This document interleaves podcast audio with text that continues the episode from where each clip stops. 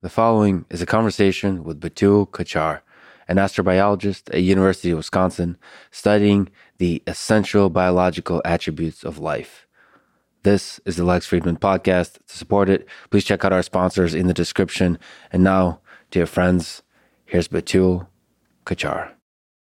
What is the phylogenetic tree or the evolutionary tree of life? And what can we learn by running it back and studying ancient gene sequences as you have? I think phylogenetic trees could be one of the most uh, romantic and um, beautiful notions that can come out of biology. It shows us a way to depict the connectedness of life and all living beings with one another. It itself is an ever evolving notion. Biologists like visualizations, they like these graphics, these diagrams, and tree of life is one of them.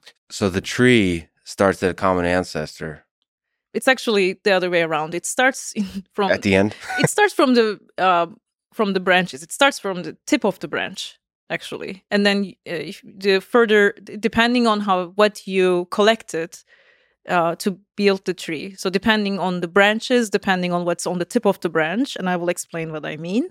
The root will be determined by what is really sitting on the tip of the branch of the tree. So we could study the leaves of the tree by looking at what we have today and then start to uh, reverse engineer, start to move back in time to try to understand what the rest of the tree, what the roots of the tree look like. exactly. like. So the tree itself, by just taking a few steps back and looking at the entire tree itself, can give you an idea about the connectedness, the relatedness of the organisms or whatever, again, you use to create your tree. There are different ways. But in this case, I'm imagining entire diversity of life today is sitting on the tips of the branches of this tree. And we um, look at biologists, look at the, the tree itself. We like to think of it as the topology of the tree to understand when certain organisms or their ancestry may have merged over time. And depending on uh, the tools you use, you might use this tree to then reconstruct the ancestors as well. And so, what are the different ways to do the reconstruction? So, you can do that at the gene level, uh, or you could do it at the higher complex biology level, right? So, what, what, in which way have you approached this, this fascinating problem? We approached it in every way we can. So, it's the gene, could be protein, the product of the gene, or species, uh, or could be even groups of species it will depend it totally depends on what you want to do with your tree. If you want to understand uh, certain past events whether an organism exchanged a certain dna with another one along the course of evolution you can build your tree accordingly. If you um, rather use the tree to reconstruct or resurrect ancient dna which is what we do um, then in our case for instance we do both gene protein and species because we want to compare the tree that we create using these different information. Okay, well, let me ask you the ridiculous question then. So, how realistic is Jurassic Park? can we study the genes of ancient organisms and can we bring the those ancient organisms back? So, the reason I asked that kind of ridiculous sounding question is uh, maybe gives us context of what we can and can't do yeah. by looking back in time. Yeah. So, uh, dinosaurs or all these mammals in, in, in at least for us is mm-hmm the exciting thing already happened by the time we hit to the larger organisms or to eukaryotes. Oh, to you, the fun stuff is before we got to the mammals. The fun stuff is what people think is boring. I think the the, the phase that uh, well, at least two different times in the geologic history. One is the first life, uh, past origin of life. How did first life look like? Mm-hmm. And the second is why do we think that over certain periods of geologic time no significant innovation happened to the degree of leaving no record behind. So, what do we not have a record of? Which which part? So you say you, the fun stuff to you is after the origin of life, which we'll talk about. After the origin of life, there's single cell organisms. The the whole thing with the photosynthesis, the whole thing with the eukaryotes and uh, multicell organisms, and uh, what what else is the fun stuff? The whole oxygen thing, which mixes in with the origin of life uh, there's a bunch of different inventions, all that have to do with this primitive kind of looking organisms that we don't have a good record of? So I will tell you the more interesting things for us. Sure. One is the origin of life, or what happened uh, right following the emergence of life. How did the first cells look like? And then uh, pretty much anything that we think shaped the environment and were, was shaped by the environment in a way that it impacted the entire planet, Mhm. that enabled you and I to have this conversation. We have very little understanding of the biological innovations that took place in the past of this planet. We work with a very limited set of, um, I don't want to even say data because they're fossil records. So let's say imprints, either that comes from the rock and the rock record itself, um, or what I just described, these trees that we create and whatever we can infer about the past. So we have two distinct ways that comes from geology and biology, and they each have their limitations. Okay, so right, so there's an interplay. The geology gives you that little bit of data, and then the biology gives you that little bit of kind of constraints in the materials you get to work with to infer how does this result in the kind of data that we're seeing. And now we can have this through the fog.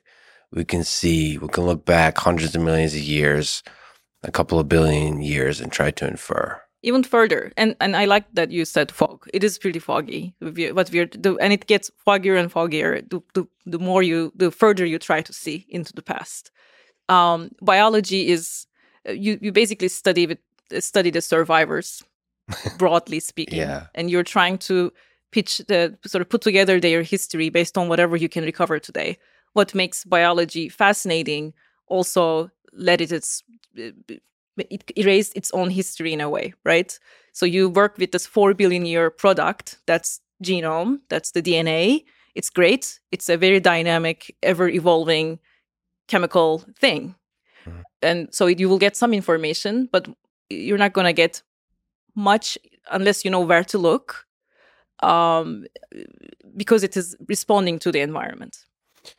Yeah, so what we have, that's fascinating. What we have is the survivors, the successful, the successful organisms, even the primitive ones, even the bacteria we have today. So bacteria is not primitive. And uh, we Sorry, sorry to offend the bacteria. it's we should be very grateful to bacteria. First of all, they are our um, great great ancestors. Mhm. Uh, I like this quote by Douglas Adams: "Humans don't like their ancestors; they rarely invite them over for dinner." Yeah. Right. But bacteria is in your dinner. Bacteria is in your gut. So they- Bacteria is helping you so we do along the invite them for dinner. we invite them. Well, they get themselves invited in yes. a way Yes. and so we and they're definitely older um, and and definitely very sophisticated very resilient than anything um, else as someone working at the as a as a bacteriologist i feel like i need to defend them in this case because they don't get much shout out Mhm. when we think about life So you do study bacteria. So which organisms gives you hints that are alive today that give you um, hints about what ancient organisms were like? Is it bacteria? Is it viruses? What do you study in the lab? we study a variety of different bacteria depending on the questions that we ask we engineer bacteria Uh, so ideally we want to work with bacteria that we can engineer um, seldom we developed the tools to engineer them and um, it depends on the question that we are interested in if we are interested in connecting the biology and geology uh, to understand the early life and, and fundamental innovations across billions of years there are really good candidates like cyanobacteria. So we, we use cyanobacteria uh, very frequently in the lab. Uh, we can engineer its genome. We can perturb its function by poking its own DNA with the foreign DNA that we engineer in the lab. We work with E. coli. Um, it's the most simple in in terms of model systems go goes. Uh, organism that one can study, well established, uh, sort of a pet lab pet uh, that we use it a lot for cloning and for understanding uh, basic functions of the cell given that it's really well studied So, and uh, what you do with that E. coli, you said that you inject it with foreign DNA. we inject pretty much all the bacteria that we work with with foreign dna we also work with diazotrophs these are azotobacteria Uh, they're one of the prime nitrogen fixers, uh, nitrogen fixing bacteria. Can you explain um, what that is? Nitrogen fixing is that is the source of its energy? So nitrogen is a triple bond gas that's pretty abundant in the atmosphere, but nitrogen itself cannot be directly utilized by cells given it is triple bond. Um, it needs to be converted to ammonia that is then used uh, for the downstream cellular functions. And that's what counts as nitrogen fixing. Yes, so nitrogen needs to, to be fixed before our cells can make use of it. And and it's uh, no offense to nitrogen either. Well, uh, it's actually a very important uh, element. It's one of the most uh, abundant elements on on our, on our planet that is used by biology. It's in ATP. It's in chlorophyll. Um, that uh, uses that relies on nitrogen. Uh, so it's a very important enzyme for a lot of cell functions. And there's just one mechanism that evolution invented to convert it, it to is, fix it. So far, we know there's there's only one nitrogen fixation pathway, as opposed to say carbon. You can find up to seven or eight different carbon ways uh, microbes invented to fix carbon. That's not the case for nitrogen. It's a it's a singularity across geologic time. We think it evolved around 2.7, maybe um, roughly three probably less than 3 billion, year old, billion years ago.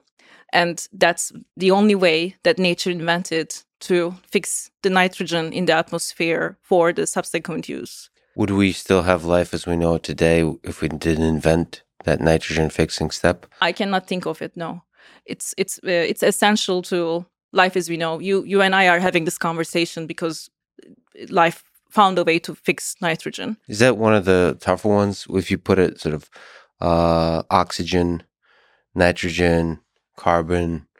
What are, in terms of being able to work with these uh, elements, what is the hardest thing? What is the most essential for life? Just to hmm. give context. Well, we, we think of this as the cocktail. You may hear. What, what's in the cocktail? It's the CHNOPS, right? Carbon, hydrogen, oxygen, nitrogen, sulfur. So there are five elements that life relies on we don't quite know uh, whether that's the only out of many options that uh, life necessarily needs to operate on, but that's just how it how it happened on our own planet. Mm-hmm. And um, there are many abiotic ways to fix nitrogen, uh, and like lightning, right? Lightning can a- accumulate uh, ammonia. Uh, humans found a way about hundred years ago. Uh, I think around World War One, um, the Haber-Bosch process uh, that we can abiotically convert nitrogen into ammonia. Actually, 50% of the nitrogen in our bodies comes from the human um, conversion of nitrogen to ammonia. It's helped, uh, it, it's the fertilizer that we use, urea, comes from that process. Uh, it's it's in our food. So we helped. We found a way to uh, fix our own nitrogen for ourselves. Yeah, but that you know that's way after the original invention of oh absolutely. nitrogen. absolutely. And without that we wouldn't have we wouldn't have all the steps of evolution along the way. Oh absolutely. It's very we tried to replicate in the most simplest way what nature has come up with right? We do this by taking nitrogen using a lot of pressure and then generating ammonia. Life does this in a more sophisticated way relying on one single enzyme called nitrogenase. It's the nitrogen that is used together with eight electron donor and ATP together with a uh, lot of hydrogen. Life pushes this metabolism down to create fixed nitrogen. It's quite remarkable. So the lab pet, E. coli, inject them with DNA. Those are the, so E. coli does nitrogen fixing in part, or is that was that a different one? So some biological engineers engineered E. coli to fix nitrogen, I believe, not not us we use the nature's nitrogen nitrogen fixing bug and engineer it with the uh, nitrogen fixing metabolism that we resurrected using our computational and phylogenetic tools. How complicated are these little organisms? What what, what are we talking about? Depends on how we define complication. okay, so I I could tell that you uh, appreciate and respect the full complexity of even the most seemingly uh, primitive organisms because none of them are primitive. Okay. that said, what what kind of what what, what are we talking about? How how um, what kind of machineries do they have that you're working with when you're injecting them with DNA? So I will start with one of the most fascinating machineries that we target, which is the translation machinery. Mm-hmm. It is um, a, a, very unique uh, subsystem of cellular life uh, in comparison to, I would say, metabolism. And uh, we used to, um, you know, when we are thinking about cellular life, we think of cell as the basic unit uh, or the building block. Uh, but from a key perspective, that's uh, not the case. That one may argue that everything that happens inside the cell serves the translation uh, and the translation machinery. Um, there's a nice paper that called this that the entire cell is hopelessly addicted to this main informatic computing biological chemical system that it is operating at the heart of the cell. Which is the translation? It is the translation what's translation. from what to what? So rna to enzymes? It converts a linear sequence of mrna into a folded uh, later folded protein uh, that's that's when the uh, that's the core processing center for information for life. It uh, has multiple steps. It initiates, it elongates, it um, terminates, and it recycles. It operates uh, eh, discrete bits uh, of information. It's itself is like a chemical decoding device, and mm-hmm. that is incredibly unique for translation. That I don't think you will find anywhere else in the cell that does this. So even though it's called translation, it's really like a factory that reads the schematic and builds a three dimensional object. It's like a printer. I would divide it into actually even four more additional steps or disciplines than what would it take to study it by the way you described it. Mm-hmm. It's a chemical system it's the compounds that make it up are mm-hmm. chemicals. It's physical. It uh, tracks the energy to make its job, to do its job. It's informatic. What is processed are the bits. It's computational. Uh, the discrete states that the system is placed uh, when the information is being processed. That's itself is computational, and it's biological. It's uh, uh there's variability and inheritance that come from imperfect replication even and imper- imperfect computation. So oh, you're man, that's so good. So from the biology comes the um, like when you mess up, the bugs are the features. That's the biology. Informatics is obvious in the RNA. That's a set of information there. Uh, the different steps along the way is actually kind of what the computer does with with bits. It's done computation, physical. There's a, a I guess the, the, like a, almost like a mechanical process to the whole thing that requires energy and actually, you know, it's manipulating actual physical objects and uh, chemicals because you're have to ultimately it's all chemistry. Yeah, and it tracks this information, so it is almost a mini computer device inside our cells. Yeah, and that's the oldest uh, computational device of life. It's it's uh, likely the key uh, operation system that had to evolve for life to emerge. It's uh, more interesting, or it's more complicated in interesting ways than the computers we have today. I mean, everything you said, which is really, really nice. I mean, I guess our computers have the informatic and they have the computational, but they don't have the chemical, the physical, or the biology. Exactly, and and the computers don't have don't link information to function right? right? They are not tightly coupled, nowhere close to what translation uh, or the way translation does it. So that's the number one, I think, difference between the two. And um, yes, it's it's informatic, and we can um, uh, discuss this further too. One hundred percent. Let's please discuss this further. Which part are we discussing further? Each one of those are fascinating worlds. Each each of the five. Yeah. So well, we can start with the more, I guess, the the ones that are more established, which is the the chemical aspect. uh, of the translation machinery. It's uh, the, the specific uh, compounds make up the assembly of RNA. Chemists showed this in many different ways. We can rip apart the entire machinery. We know that at the core of it, there's an RNA that um, uh, that operates not only as an information information system itself or information itself, but also as an enzyme. And and uh, origin of life chemists make these molecules easily now. We know we can manipulate RNA. We can make uh, even with single pot chemistries. We we can create compounds. What's a single pot chemistry?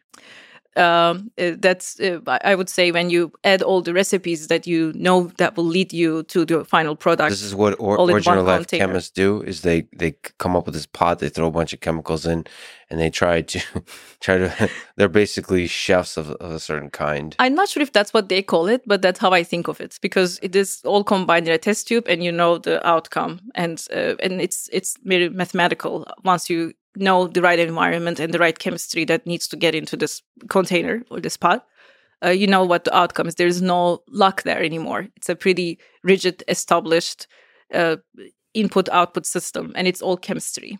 So you actually wear a lot of hats. Is one of them uh, origin of life chemist? My PhD is in chemistry, but I don't do uh, origin of life chemistry. But you're interested in origin of life. Yes, absolutely. So some I, of your some of your best friends are origin of life chemists. just make sure that you have good chemist friends if you're interested in origin of life. Yeah, that's a hundred percent requirement. It should be mandatory.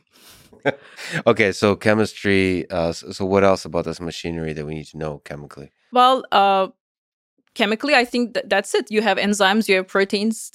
Enzymes are doing their thing. They, they, know how to chew energy using atp or gtp they, they they know what to do on their in their own way. They do their enzymatic thing. Uh, so it's not just the, the ribosome that is at the heart of the translation but there are a lot of different proteins. You're looking about a hundred different components that compose this machinery uh, well, let me ask kind of maybe it's a ridiculous question, but did the chemistry make this machine or did the machine use chemistry to achieve a purpose? So, like, um, I guess there's a lot of different chemical possibilities on Earth. Is is this ma- translation machinery just like uh, choosing, picking and choosing different chemical reactions that it can use to achieve a purpose? Uh, or did the chemistry basically like uh, there's like a momentum, like a constraint to the thing that can only build a certain kind of machinery? There's basically is is is chemistry fundamental or is is it just emergent? Like how important is chemistry to this whole process? You cannot have uh, life without chemistry. You cannot have any cellular process without chemistry. What makes life interesting is that even if the chemistry is imperfect, even if there are accidents along the way, if something binds to uh, another uh, chemical in in a way it shouldn't, um, there is resilience within the system that it can maybe not necessarily repair itself, but it moves on however imperfect uh, mistakes can be handled. That's where the biology That's in. where the biology comes in. But in terms of chemistry, you absolutely cannot have a translation machinery without chemistry. And so you, you're, as I said, there are four main steps. These are the core steps that are conserved in all translation machinery. And I should say, all life has this machine, mm-hmm. right? Every cell, on everything. Earth. On Earth. On Earth. Yeah. Yes. When you think of this machine, do you think very specifically about the kind of machinery that we're talking about, or do you think more philosophically, a machine that converts information into function? It's I, I cannot separate the two. I think what makes this machinery fascinating is that those five components that I listed are they, they coexist. So for instance, if we uh, let's just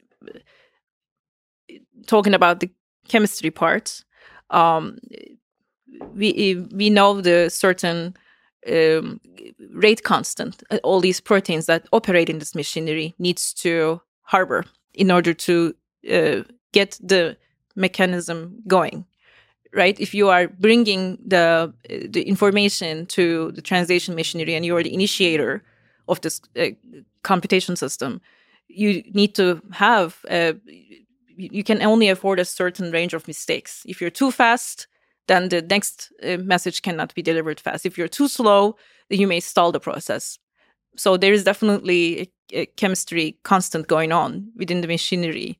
Um, again, it's it's not perfect, far from it, uh, but uh, they all uh, have their own uh, margin of error that they can tolerate versus they cannot. Otherwise, they collapse. The system collapses. So it's like a jazz ensemble, the notes of the chemistry, but you can be. I little that you said jazz. It's definitely true. It's a party, and it's like everybody's invited, and and and they need to operate together, right? And and they. Um, and what's really cool about it, I think, or there are many things that are very interesting about this thing. But if you take, if you remove it from the cell and put it in a cell-free environment, d- works just fine, right? So you can get cell-free translation systems. Uh, put this translation in a test tube, and it is doing its thing. It, it doesn't need the rest of the cell to translate information. Of course, you need to feed the information, at least so far. Um, it, but because we are far from evolving a translation, maybe not so far, uh, evolving a translation in the lab uh, or the, machinery that can process information as it generates it. We have not done that yet. It's a pretty complicated machinery, so it's hard for to, for those uh, origin of life chemists to find a pot that generates. because it's far more than chemistry. You need you need uh, biology, obviously. You need biochemistry. You need to think as a I think a network systems folk. You need to think about computation. You need to think about information, and and that is not uh, happening yet. Except we are trying to bring this perspective. Uh, but the more you understand uh, how information systems work, you cannot once you see it, you cannot unsee it. It's one of those things. So, but you can still rip it out, and the chemistry happens. Yes, and chemistry can happen even with uh, even if you strip some of the parts out.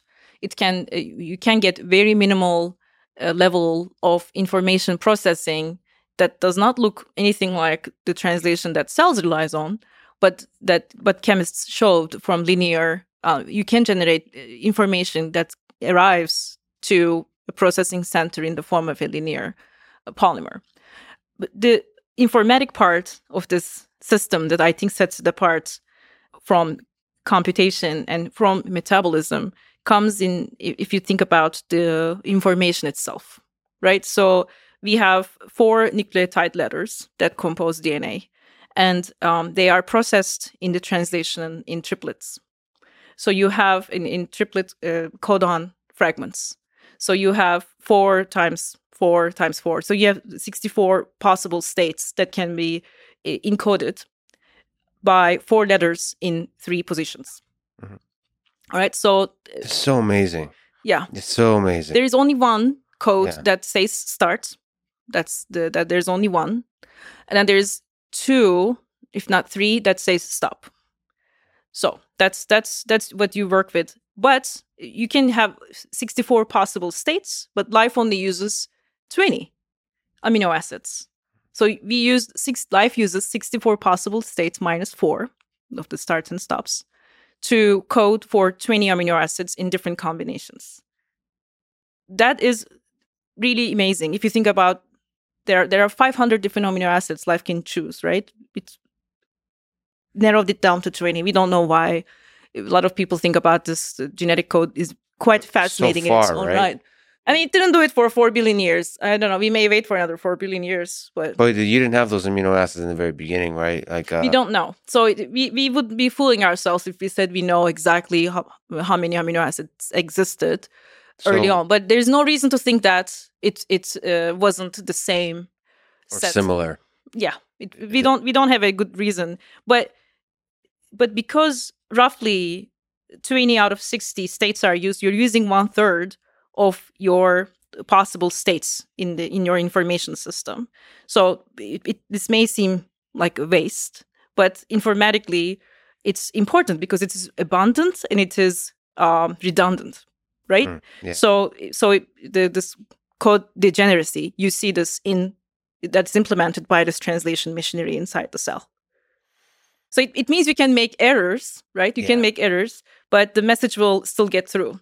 You you can speak missing some letters to the information can miss some parts, but the message will still get through. So that two thirds of the not use states give, gives you that robustness and resilience within the system. So at the, at the informatic level, there's room for error. There's probably room for error, probably in all five uh, categories that we're talking about. There's probably room for error in the computation. There's probably room for error. Yeah, in the physical. there's yes, exactly. everywhere. There's room yeah, for error. because because the this informatic capacity is made possible together with the other um, components, and not only that, but also the the product yields a function. Uh, in this case, enzyme or protein, Mhm. right? So so that's really amazing to me. it is. I mean, I mean, in my head, just so you know, because I'm a, a, a computer science AI person, the the parallels between even like language models that encode language, or now they're able to encode basically any kind of thing, including um, images and actions, all in this kind of way. The the, the parallel in, in in terms of informatic and uh, computation is just incredible. Actually, um, I have a image. Maybe I can send you. Can we pull it up now? If you just do genetic codon charts, eh, we can pull that up. Yeah, it's a very standard table. So I can I can uh, explain what why this is so amazing. So you're looking at um like this is life's alphabet, right? And so I, I also want to make a very quick link now to your first question, the tree of life. Um, when when we link when we try to understand ancient languages, right, or the cultures of the, the or the cultures uh, that use these extinct languages, uh, we start with the modern languages, right? So we look at um, Indo-European languages and and try to understand certain words and make trees um, to understand. You know, this this is what uh, Slavic uh, word is for snow, something like snig. Now we This jump is- to languages that humans spoke. Humans human spoke history. exactly. So we make trees to understand what is the original ancestor. Uh, what did they use to say snow? And if you have a lot of cultures who use the word snow, you can imagine that uh, it was snowy. That's why they needed that word. It's the same thing for biology, right? Yeah. If if they have some, if we understand some function about that enzyme, we can understand the environment that they lived in. It's it's the similar. It's similar in that sense. So now you're looking at the alphabet for of life. In this case, it's not 20 or 25 letters. It's you have four letters. So what is really interesting that stands out to me when I look at this on the outer shell, you're looking at the 20 amino acids that compose life, right? Mm. The one, the methionine that you see, that's the start. So the start is always the same Got to it. me that is fascinating that all life starts with the same start there's no other start code so you send the uh, ag you know aug to the cell that when that information arrives the translation knows all right i gotta start function is coming Mhm. the following this is a chain of information until the stop code arrives which are highlighted in black squares So for people just listening, we're looking at a standard RNA colored table organized in a wheel. There's an outer shell and there's an inner shell, all using the four letters that we're talking about. And with that, we can compose all of the amino acids. And there's a start and there's a stop, and presumably you put together the the with these letters you walk around the wheel to put together the words, the sentences that yeah make the words the sentences and um, you uh, again you get one start you get three there are three different ways to stop this one way to start it. And for each letter you have multiple options. So you say you have a code a the second code can be another a and even if you mess that up you still can rescue yourself. So you can get a, for instance i'm looking at the lysine the k. You get an a and you get an a and then you get an a that gives you the lysine. Mhm. Right but if, if you get an a and if you get an A and then get a G, you still get the lysine. So th- there are uh, different combinations. So even if there's an error, we don't know if these are selected because they were er- er- erroneous and somehow they got locked down. We don't know if there's a mechanism behind this to, or we we certainly don't know this definitively. But this is the informatic uh, part of this. And notice that the, the colors, and in some tables too, the colors will be coded in a way that um, the the type of the nucleotide can be similar chemically, uh, but the, the point is that you will still end up with the same amino acids or something similar to it, even if you mess up the code. Do we understand the mechanism how natural selection interplays with this resilience to error? So, like which errors result in the same uh, output, like the same function, and which don't? Uh, which actually results in a dysfunction, and which are we understand to some degree the how translation and the rest of the cell work together yeah. how an error at the translation level this is the really core level can impact entire cell but we understand very little about the evolutionary mechanisms behind the selection of the system it's thought to be as one of the hardest problems in biology and it is still the dark side of biology we even though it is so essential so th- this is, uh, yeah, you're looking at the language of life, so to speak, and, and how it can found ways rather to uh, tolerate its own mistakes. So the entire phylogenetic tree can be like uh, deconstructed with this wheel of l- language because all the final letters those are that's the 20 amino acids that's our alphabet yeah. they are all brought together with these bits of information, right? So you when you look at the genes, you're looking at those four letters. When you look at the proteins, you're looking at the 20 amino acids, uh, which may be a little easier way to track the information when we create um, the tree. So using this language, we can describe all life that's lived on Earth. Uh, I one, wish one perspective. It's not. It's we are not that uh, good at it yet, right? So no, in theory, this is one way to look at life on Earth. If you're a biologist and you want to understand how life evolved um, from a molecular perspective, this would be the way to do it. And and this is what nature um, narrowed its code down to. So when we think of nitrogen, when we think of carbon, when we think of sulfur, it, it's all in this. That the, all these nucleotides are built based on those elements. And this is fundamentally the informatic perspective. On exactly. That's that's the informatic perspective, and it's important to emphasize that this is not engineered by humans. Mm-hmm. This is this evolved by itself. Like, right? Humans didn't invent this just because we we're just uh, describing. We're trying to find, trying to describe the language of yeah. life. It's it appears to be a highly optimized chemical and information code um, it it may indicate that a great deal uh, of uh, chemical evolution and uh, and and this may indicate that a lot of selection pressure and Darwinian evolution happened prior to the rise of last universal common ancestor, because this is uh, almost a bridge that connects the earliest cells to the last universal common ancestor. Okay, can you describe what the heck you just said? Uh, so this mechanism evolved before the what common ancestor? So the, there's the, the, last universal common yes, so ancestor. when we talk about the tree, when we think about the root, if you uh, ideally uh, included all the living uh, information or all the available information that comes from living organisms on your tree, then it on the root of your tree lies the last universal common ancestor, LUCA, right? Why last?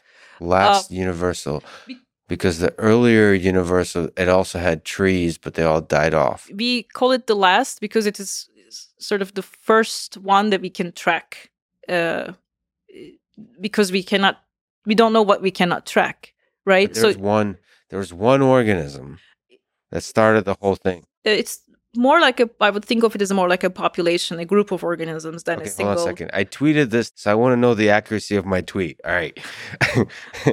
Um, sometimes early in the morning I, I tweet very pothead like things.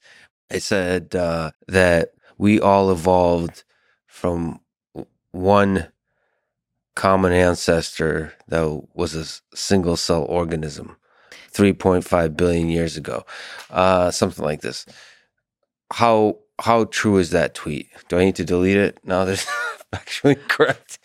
I mean, uh, I, I, think, of course, there's a lot to say, which is like we we don't know exactly. Uh, but what to what degree is that the the single organism aspect is that true um, versus multiple organisms? Um, do you want me to be brutally honest? yes, please. This Um, so There's still time. this this is how we did like caveats to tweets. all We'll right. just- So first of all, it's not um, 3.5 is still a very conservative estimate. That's just in which direction? uh, I would say it's th- 3.8 is probably safer to say at this point. A bunch of people said it probably way before. If that. you put an approximately, I'll take that. I didn't. I just love the idea that I was once, first of all, as a single organism, I was once a cell. Well, you're still as you're a group of cells. No, but I started from a single cell. Me, Lex. You mean like you versus Luca? Are you relating to Luca right now, no, or no, no. you I'm a, to my like your own development? my own development, I started from a single cell. It's like it like built up and stuff. Okay, that for, and then so that's a, for a single biological organism, and then from an evolutionary perspective, the Luca, like I start like my ancestor is a single cell, and then here I am sitting half asleep, tweeting. Like I started from a s- single cell, evolved a ton of murder along the way, to lead the, the, the this like brutal uh, search for adaptation through the, the 3.5.8 billion years. So you you defy the code of Douglas Adams. You are proud of your ancestors, and you invite Yes, them over to dinner, and you invite them over to your Twitter. yeah. so- and it's amazing that this intelligence, to the degree you can call it intelligence, emerged to be able to tweet whatever the heck I want. Yes, I mean, it's, it's it's anyway. almost intelligence at the chemical level, and this is also probably uh, Right. one of the first chemically intelligent system that evolved by itself in nature. Yeah, you, so you see that translation is an fundamentally like uh, intelligent mechanism. in in its own way and and again the uh, if if we manage to figure out how to drive uh, life's evolution um in in it can if it can evolve uh, a, a sophisticated sort of informatic um processing system like this you may ask yourself what might um, chemical systems be capable of independently doing under different circumstances. Yeah, so like locally, they're intelligent locally. They don't need the rest of the shebang. Like they don't need the big. They Picture. need so that that's that's a great segue into what makes us biological, right? The the heart of the cellular acti- activities are translation. You kill translation, you kill the cell. Yes. You not only the translation itself, you kill uh, the component that initiates it. You kill the cell. You kill you remove the component that elongates it. You kill the cell. So there are many different ways to disrupt this machinery. They all the part all the parts are important.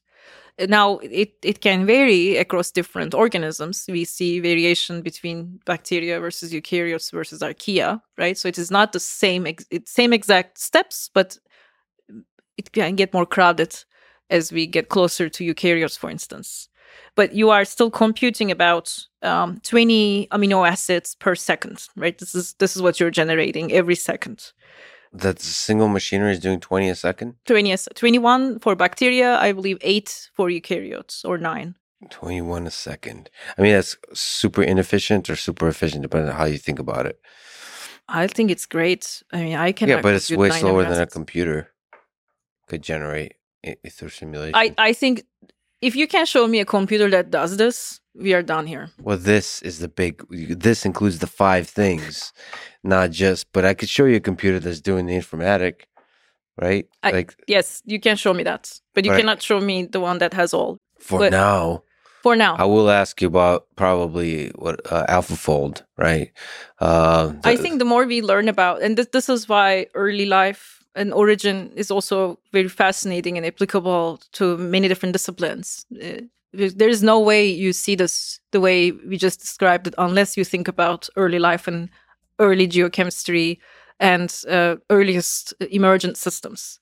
But going going back to the biological component, um, all of these attributes that we think about life or that we associate with biology stems from translation and as well as metabolism.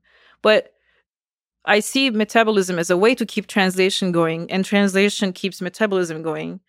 But translation is arguably a bit more sophisticated process for the reasons that um, I just described. So metabolism is a source of energy for this translation process. It's a it's a it's a way to process materials, uh, and it is inherently dynamic, and it is um, flexible, but it is not focused on repet- repetition as translation does. So that's the main difference. Translation is the kind of in a way just it repeats, right? So you have the metabolism that can synthesize materials, it creates uh, or benefits from available energy, and again, it's a dynamic system.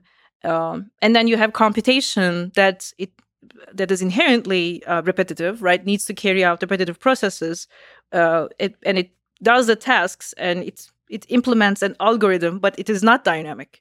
So you see both of those uh, attributes in translation combined. It is repetitive and it is dynamic.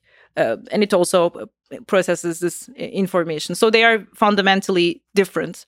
I don't know if you can get um, life if you don't find a way to process the information around you in a repetitive, dynamic way. Yeah, and somehow that that's what uh, got um, selected, maybe not selected. I don't know if it was um, accidental, but that that's what it seems to be conserved for four billion years. That that's what life uh, established. What, what's the connection between translation and the self-replication, which seems to be a, a another weird thing that life just started doing? wanting to just replicate itself. I think when we truly understand the answer to that question, we may have just made ourselves life, right? We I don't think we know quite how translation machinery as a whole uh, fits into equation. Because so we, we try to understand um, ribosomes rna how the linear information is processed um, or the genetic code why this code codons not others why 20 not more not less um, and we are sort of moving towards translation. That's that's what we are working on anyway uh, to finally look at the patterns in which this uh, system operates itself. And, and, if you understand that, you're really unlocking a very emergent behavior. Uh, one of the things you didn't mention is physical. Is there something to mention about that component that's interesting? There's actually a paper uh, published in 2013. I want to say the first author is Zhirnov. Um, so they uh, surveyed computational um, engineered systems level computation energy consumption. Okay. And they try to understand whether the universe is using its own or life is using its full capacity of energy consumption and whether um, if different planets in the universe had life would the uh, capacity would increase or decrease is, does life operate at its energy maximum and uh, and they think that it does that it actually operates at an efficiency that is far more above and beyond any computational system. How is that possible to determine at all? That you tell me. That's why i dropped the citation. Yeah. I, I found the citation. It's quite an interesting paper. It's a bit you know it's a um uh, it's a obviously you can only calculate and infer these things. Uh, but uh, it's a good question to ask. Is the life that we see here on Earth and life elsewhere in the universe? Is it using the energy most efficiently? Yeah. Yeah. I, it I, seems to be very efficient. I mean, again, if we compare to computers, it seems to be incredibly efficient at using yeah. energy. I think they, they look at the like the theoretical optimum for electronic devices and then try to understand uh, where life falls on on this and life is certainly more efficient. And that's ultimately the physical side. How well are you using for this entire mechanism the energy available to you. And um, so, given given all the resilience to errors and all that kind of stuff, it seems that it's close to its maximum. Yep. And this this paper aside, it does seem that life obviously that's the constraint we have on Earth, right? Is the amount of energy. Yeah. So that's one way to define life. Well, the input is energy, and the output is what? I don't know self-replicating. Wait how okay let's go there. How do you how do you personally define life? Do you have a do you have a favorite definition that you try to sneak up on? Um is it possible I, to define life on earth? I don't know. It depends on what you are defining it for. If you're defining it for finding different life forms then it probably needs to have some quantification in it so that you can uh, use it in in whatever the mission that you're operating. So to you mean like it's life. not binary? It's uh, this is like a seven out of ten uh, on- on uh, life li- li- life like li- life like? lifelessness I, I don't know I, I don't i don't think that defining is that essential i think it's a good exercise but i'm not sure if the if we need to agree um, a universally defined way of understanding life uh, because the definition itself seems to be ever evolving anyway right we have the nasa's definition it's it is it has its uh, minuses and pluses but it seems to be doing its job But what what are the different? If there is a line and it's impossible or unproductive to define that line, nevertheless, we know it when we see it. Is one definition that the Supreme Court likes, and that's a kind of an important thing to um, to think about when we look about when we look at life on other planets.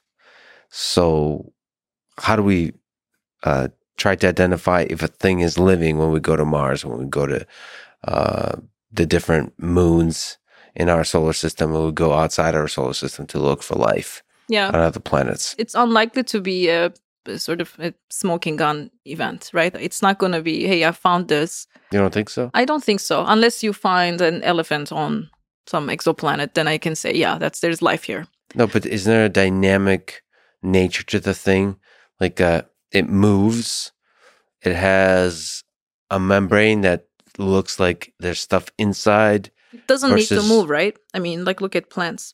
I mean, they they grow, but there are plants that or can be also pretty dormant, and arguably they are the most. They do everything that uh, one of my favorite professors once said that the plant does everything that a giraffe does without moving. So movement is not Zen statement. necessarily. But on- a certain time scale, the, the plant does move. It just moves slower. yes, It moves pretty I would I would say that a I'm, and I'm, I'm, it's hard to quantify this or even measure it, but it is a um, life is definitely um, chemistry finding solutions, right? So it is uh, chemistry exploring itself and and maintaining this exploration for billions of years. So okay, so a planet is a bunch of chemistry, and then you run it and say, "All right, figure out what uh, what cool stuff you can come up with." That's essentially what life is. Given a chemistry, what is the cool stuff I can come up if with? if that chemistry or the solutions that it embarks upon are maintained in a form of memory right so it, it's the it's, you you don't just need to have the uh, explore exploring chemical space but you need to also maintain a memory of some of those solutions for over long periods of time so that's the memory component um, makes it more living to me. Because che- chemistry can always sample right? So chemistry is chemistry. But are you just constantly sampling or are you building on your former solutions and then maintaining a memory of those solutions over billions of years? Or at least that's what happened here.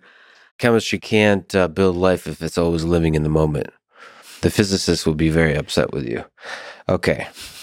So memory could be a fundamental i mean li- life is not just chem- i mean life is obviously chemistry and physics uh, leading to biology. So this is not a disciplinary problem of one discipline triumphing other discipline. It's that but what what you need to have is definitely I mean, chemistry is everywhere right? I tend to think you can be a chemist you can study chemistry you can study physics you can study geology anywhere in the universe but this is the only place you can study biology this is the only place to be a biologist earth.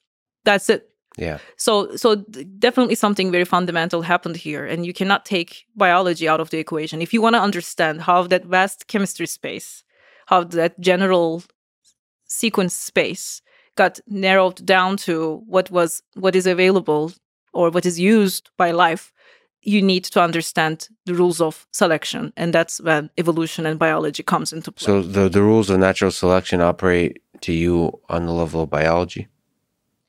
Uh, rules? I don't know if there are any um, rules like that. It would be fascinating to find in terms of the biology's rules. That's a very interesting and um, it's a very fascinating area of study now and probably we will hear more about that in the decades to come. But if you want to go from the the broad to specific you need to understand the rules of selection and that is going to come from understanding biology yes. Well actually let me ask you about selection. You have a paper uh, on evolutionary stalling where you describe that evolution is not good at multitasking or like uh, in uh, populations that evolve quickly I mean, it's a very specific thing, but th- there could be a generalizable fundamental thing to this that evolution is not able to improve multiple modules sim- simultaneously. Uh, I guess the question is um, what part of the organism does evolution, quote unquote, focus on to hmm. improve? Mm. Yeah, that was the driving question. We um, meddled with the part where you shouldn't be messing up with translation. This is the should or should not you shouldn't. Uh, as I said, there are many ways to break it, and uh, all life needs it. That's so, one of the thing. Your favorite things to do is to break life, to see what happens. It's uh, yeah, because that's how kids learn, right? So you have to break something and yeah. see how it will. Uh, then you do it over and over again to see if it will fix itself in the same ways. Yeah. So that's it's our I don't know. It's the most fundamental properties of our ourselves as human beings so if we shouldn't break translation, then we should try to break it. Yes. To see how it will repair. So which part did you break? I broke elongation. So uh, what, what well, what's the role of elongation in this process? So the we we have uh, four steps of the, of the initiate, elongate. So elongate the chain of the the information chain that you're now creating, the mm-hmm. peptide chain, uh, uh, or let's say broadly polymer chain. Um, and there's the termination step and there's the recycling. So all of these uh, steps are carried out by proteins that are also named after these steps. Initiation is the initiation factor protein. Elongation is the elong- elongator protein. Um, we um, broke elongation. So the cell, the starting codon could still arrive to where it's supposed to go, but the following information couldn't get carried out because we replaced elongation with uh, its own ancestral version. So we inserted roughly a 700 million year old elongation factor protein after removing the modern gene. So we made this ancient modern hybrid organism. And that essentially creates, in some way, the ancient version of that organism. I wouldn't say so. It's the it's a it's a hybrid organism. It's not necessarily because you the rest of this cell, the rest of the uh, genome is still modern, mm-hmm. and that goes back to the difference between Jurassic Park. There are many differences obviously, given that this is not fiction, we're doing it. But also, um, we are not necessarily. I think in Jurassic Park, they are taking an ancient or they find an ancient organism and then put a modern gene inside the ancient organism. Mm-hmm. In our case, we are still working with what we got, but putting an ancestral DNA inside the modern organism. So you're like taking a new car and putting an old engine into it. In a way, yeah. Yes. And seeing what happens. Yes, in but in our case, it's more like transformer than just a regular car. It is doing things. it's yeah, so it's a more complicated organism than just a car. Okay. Yeah. Uh, I got it. So what does that what does that teach you? We we wanted to understand multiple things. One is the how does the cell respond to perturbation? And we didn't just put the ancient DNA. We inserted um, we sampled DNA from currently existing organisms, so the cousins of this microbe, mm-hmm. uh, and, and collected DNA sequences from the cousins as well. So both ancestor and the current cousin DNA, so to speak, and engineered all of these things to the modern bacteria and generated a collection of microbes uh, that either have the ancient component or the variant uh, elongator component that still alive today, but coming from a different part of the tree. So you broke elongation. Was that something you did uh, uh, as part of the paper on evolutionary stalling to try to figure out how evolution figures out what to try to improve? Did that help? Yes, be- because we were not supposed to mess with the translation. That's exactly what we did. Mm-hmm. And we altered elongation by changing it with different versions of elongation that are either coming from species that still are around today.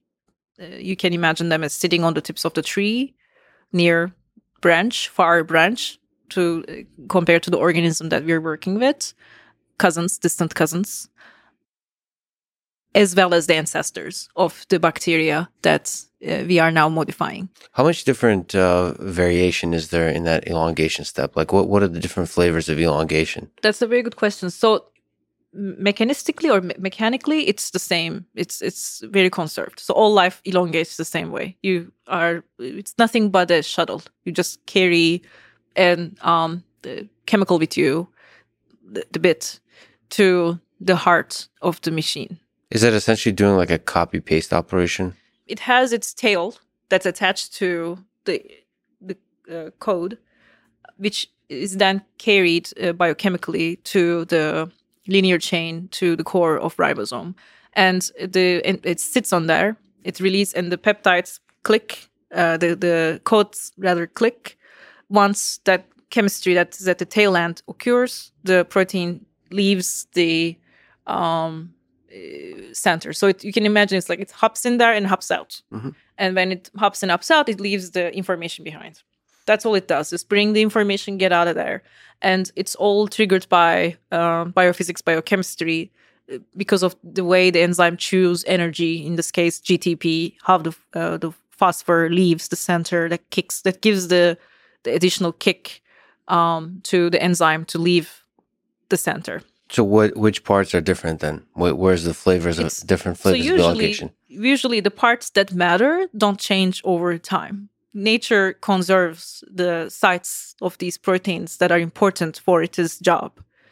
Uh, if there's a difference, then we we want to know, especially if if there's a difference between two cousins, and in we look at the sites uh, that interact with the most important parts of this machinery if we see any difference, we tend to mutate or we revert, we, we engineer that part, we alter that part because it gives us a clue that there must be something interesting going on here or not. Okay, so that's not the the fundamental part of the machinery, but it's some flavorful characteristic that you can play with. So now you stripped the machinery down to its parts, and now you are looking at the parts of the parts. Okay. And um, it depends uh, where you're looking and how you're looking and what you're looking at.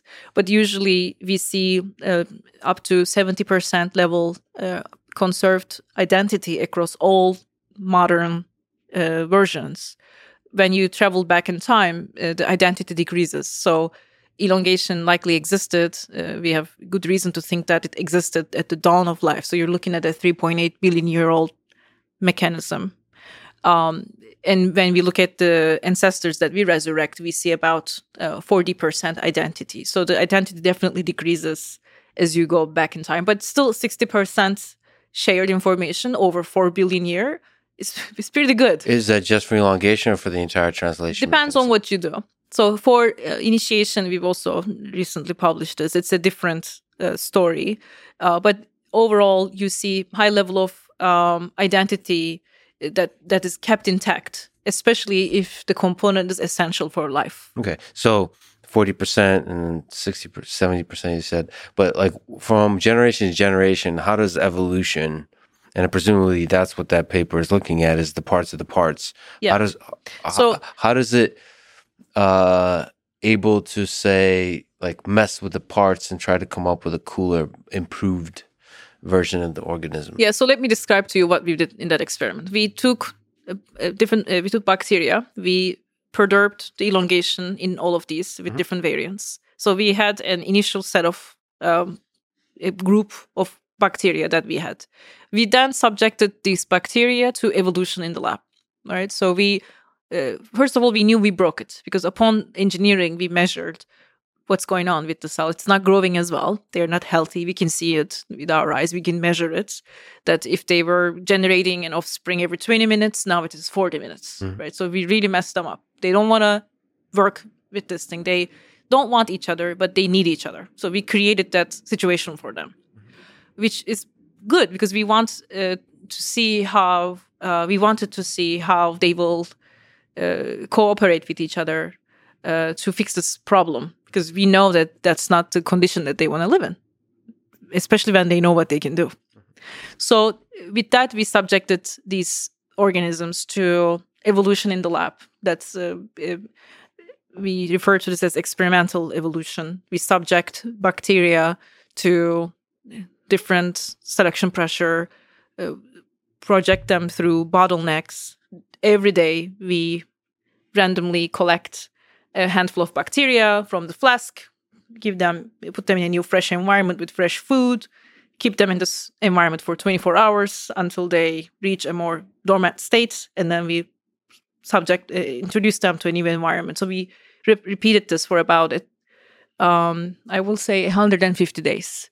So every day, uh, not nonstop, we repeated this experiment. Some kind of uh, how much cha- uh, how many different kinds of environments are there? We we kept the environments uh, to the same and because we had different initial conditions. We kept the environment constant, same temperature, same food, same source of carbon, uh, but we uh, created replicates for each uh, uh, lineage. So in some ways, we created our own fossil record mm-hmm. in the lab by evolving and generating these flasks. And every gen- every step of the way, we also froze these cells uh, and took stocks of them in the in the cryo freezer. How long does it take to go from one generation to the next with bacteria? If you uh, for E. coli, it's usually twenty minutes.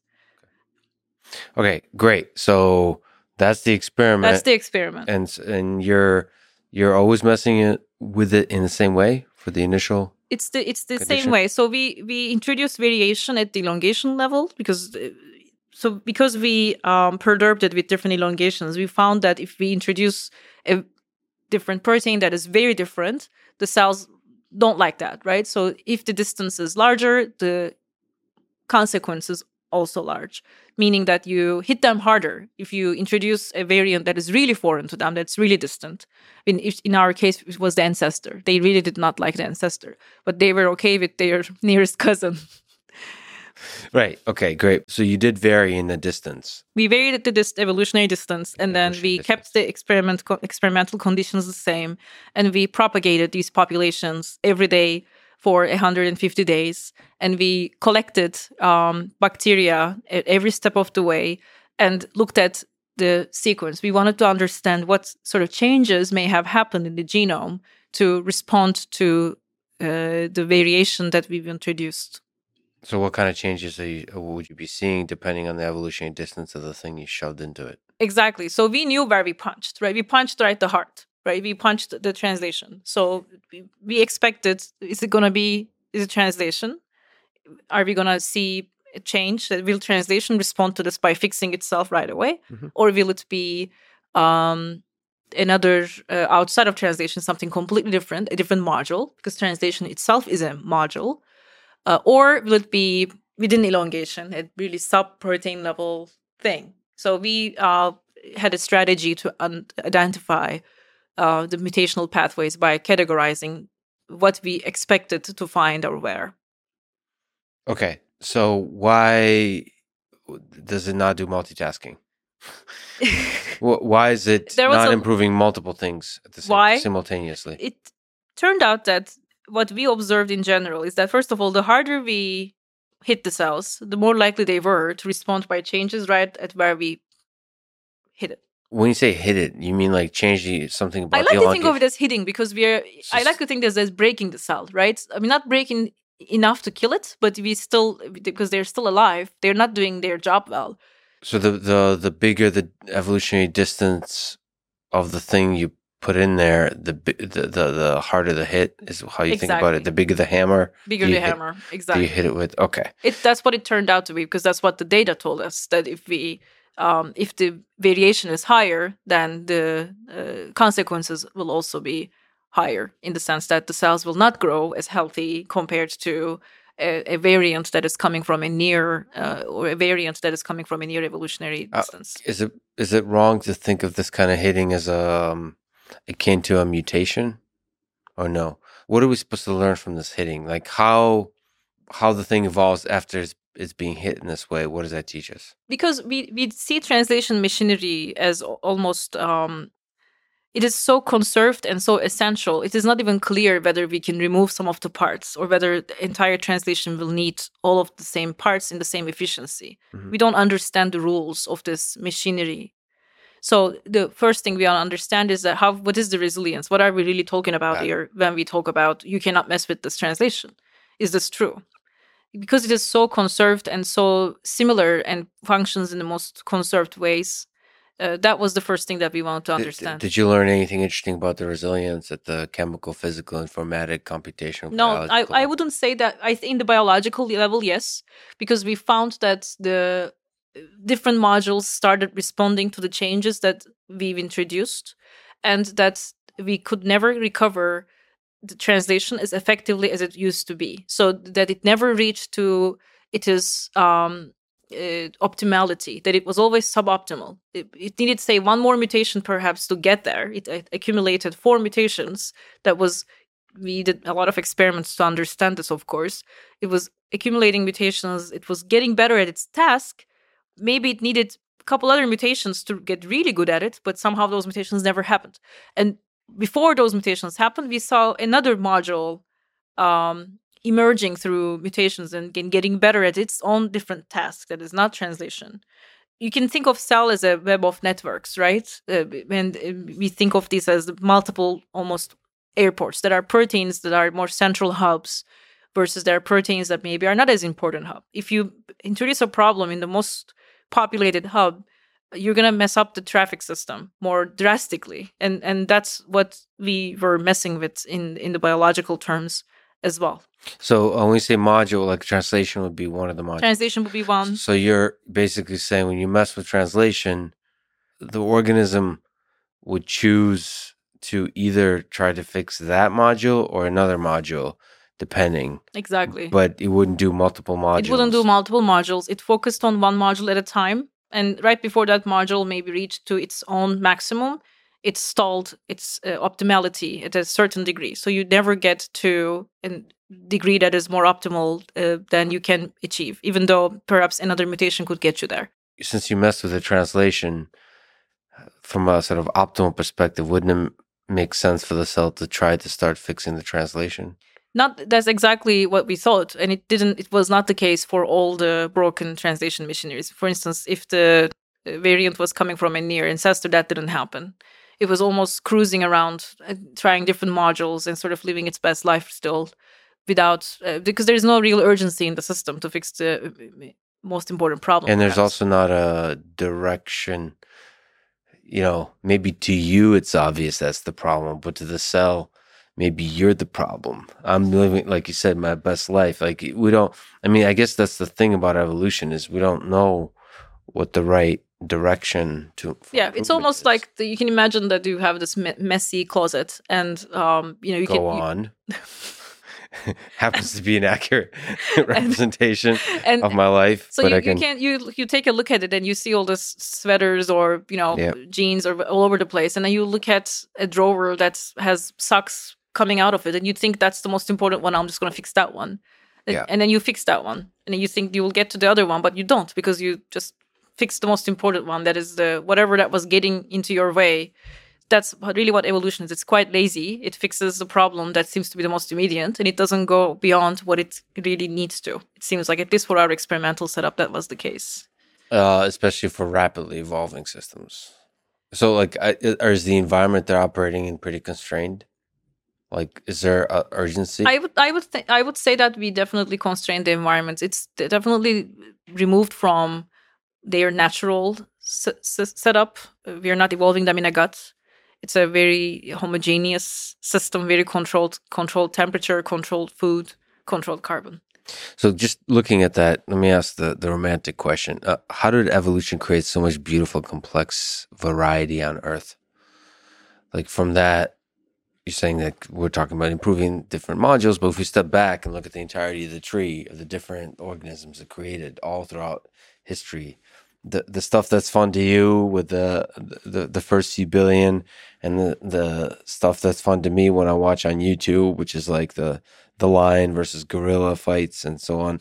Uh, but the whole thing is fun. So all that beautiful variety from the predator and the prey, uh, from the self-replicating bacteria and all that kind of stuff. How did it do it?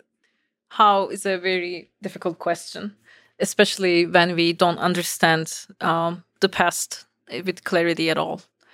I can tell you that there seems to be very critical innovations that happened throughout the history of life uh, that are each themselves very sophisticated singularities that emerged once and then they set the tone. One of which is emergence of translation. It seems like it happened once. It had to happen once. Seems like that's all it took. 3.8 billion year, maybe older.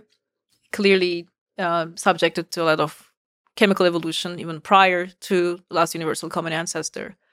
And then you jump and you see um, emergence of cyanobacteria that undeniably changed the course of this planet in the subsequent aerobic um, photosynthesis that life learned uh, how to utilize what's available in the environment in the most profound way. And then you move forward, you see the emergence uh, of eukaryotes, the endosymbiosis, also another singular event. And then you move forward, and then comes the plants. So these are, I counted, I think, six different things that seems to have happened just once. And the singularity events in the history of evolution of life on Earth. So what's really fascinating here is that there seems to be two different courses, the time course. Evolution or it, is operating at the molecular level, right? We're talking about seconds. We're talking about mutations that happen every second. We're talking about selection that's also happening under a minute, right? So that is a very fast process. The fact that I can evolve bacteria in a lab and I say uh, almost complainingly, oh my goodness, it took me 150 days. I mean, that's pretty rapid to for for a change to be seen but then the big changes and the ones that i'm talking the really big innovations that increased that caused an increase of oxygen on this planet or even its own mere presence are due to these molecular innovations seems to only happen a handful of times over billions of years of time scale let me ask you this question having to do with my half asleep tweet so saying that we all originated from one common ancestor, um, that's just one of the miraculous things about life on Earth. Of course, you could say there's multiple common ancestors in the beginning, multiple organisms, and so on. But the other stuff that you're talking about is this, these singular events, these leaps of invention throughout evolutionary history. Now, there's a bunch of people who were commenting, a bit surprising to me, who were basically skeptical of this idea. The idea of? Well, I would say evolution, honestly, the process of evolution. But when you just actually focus in on, like, holy crap, uh, eukaryotes were invented. Holy crap, photosynthesis was invented.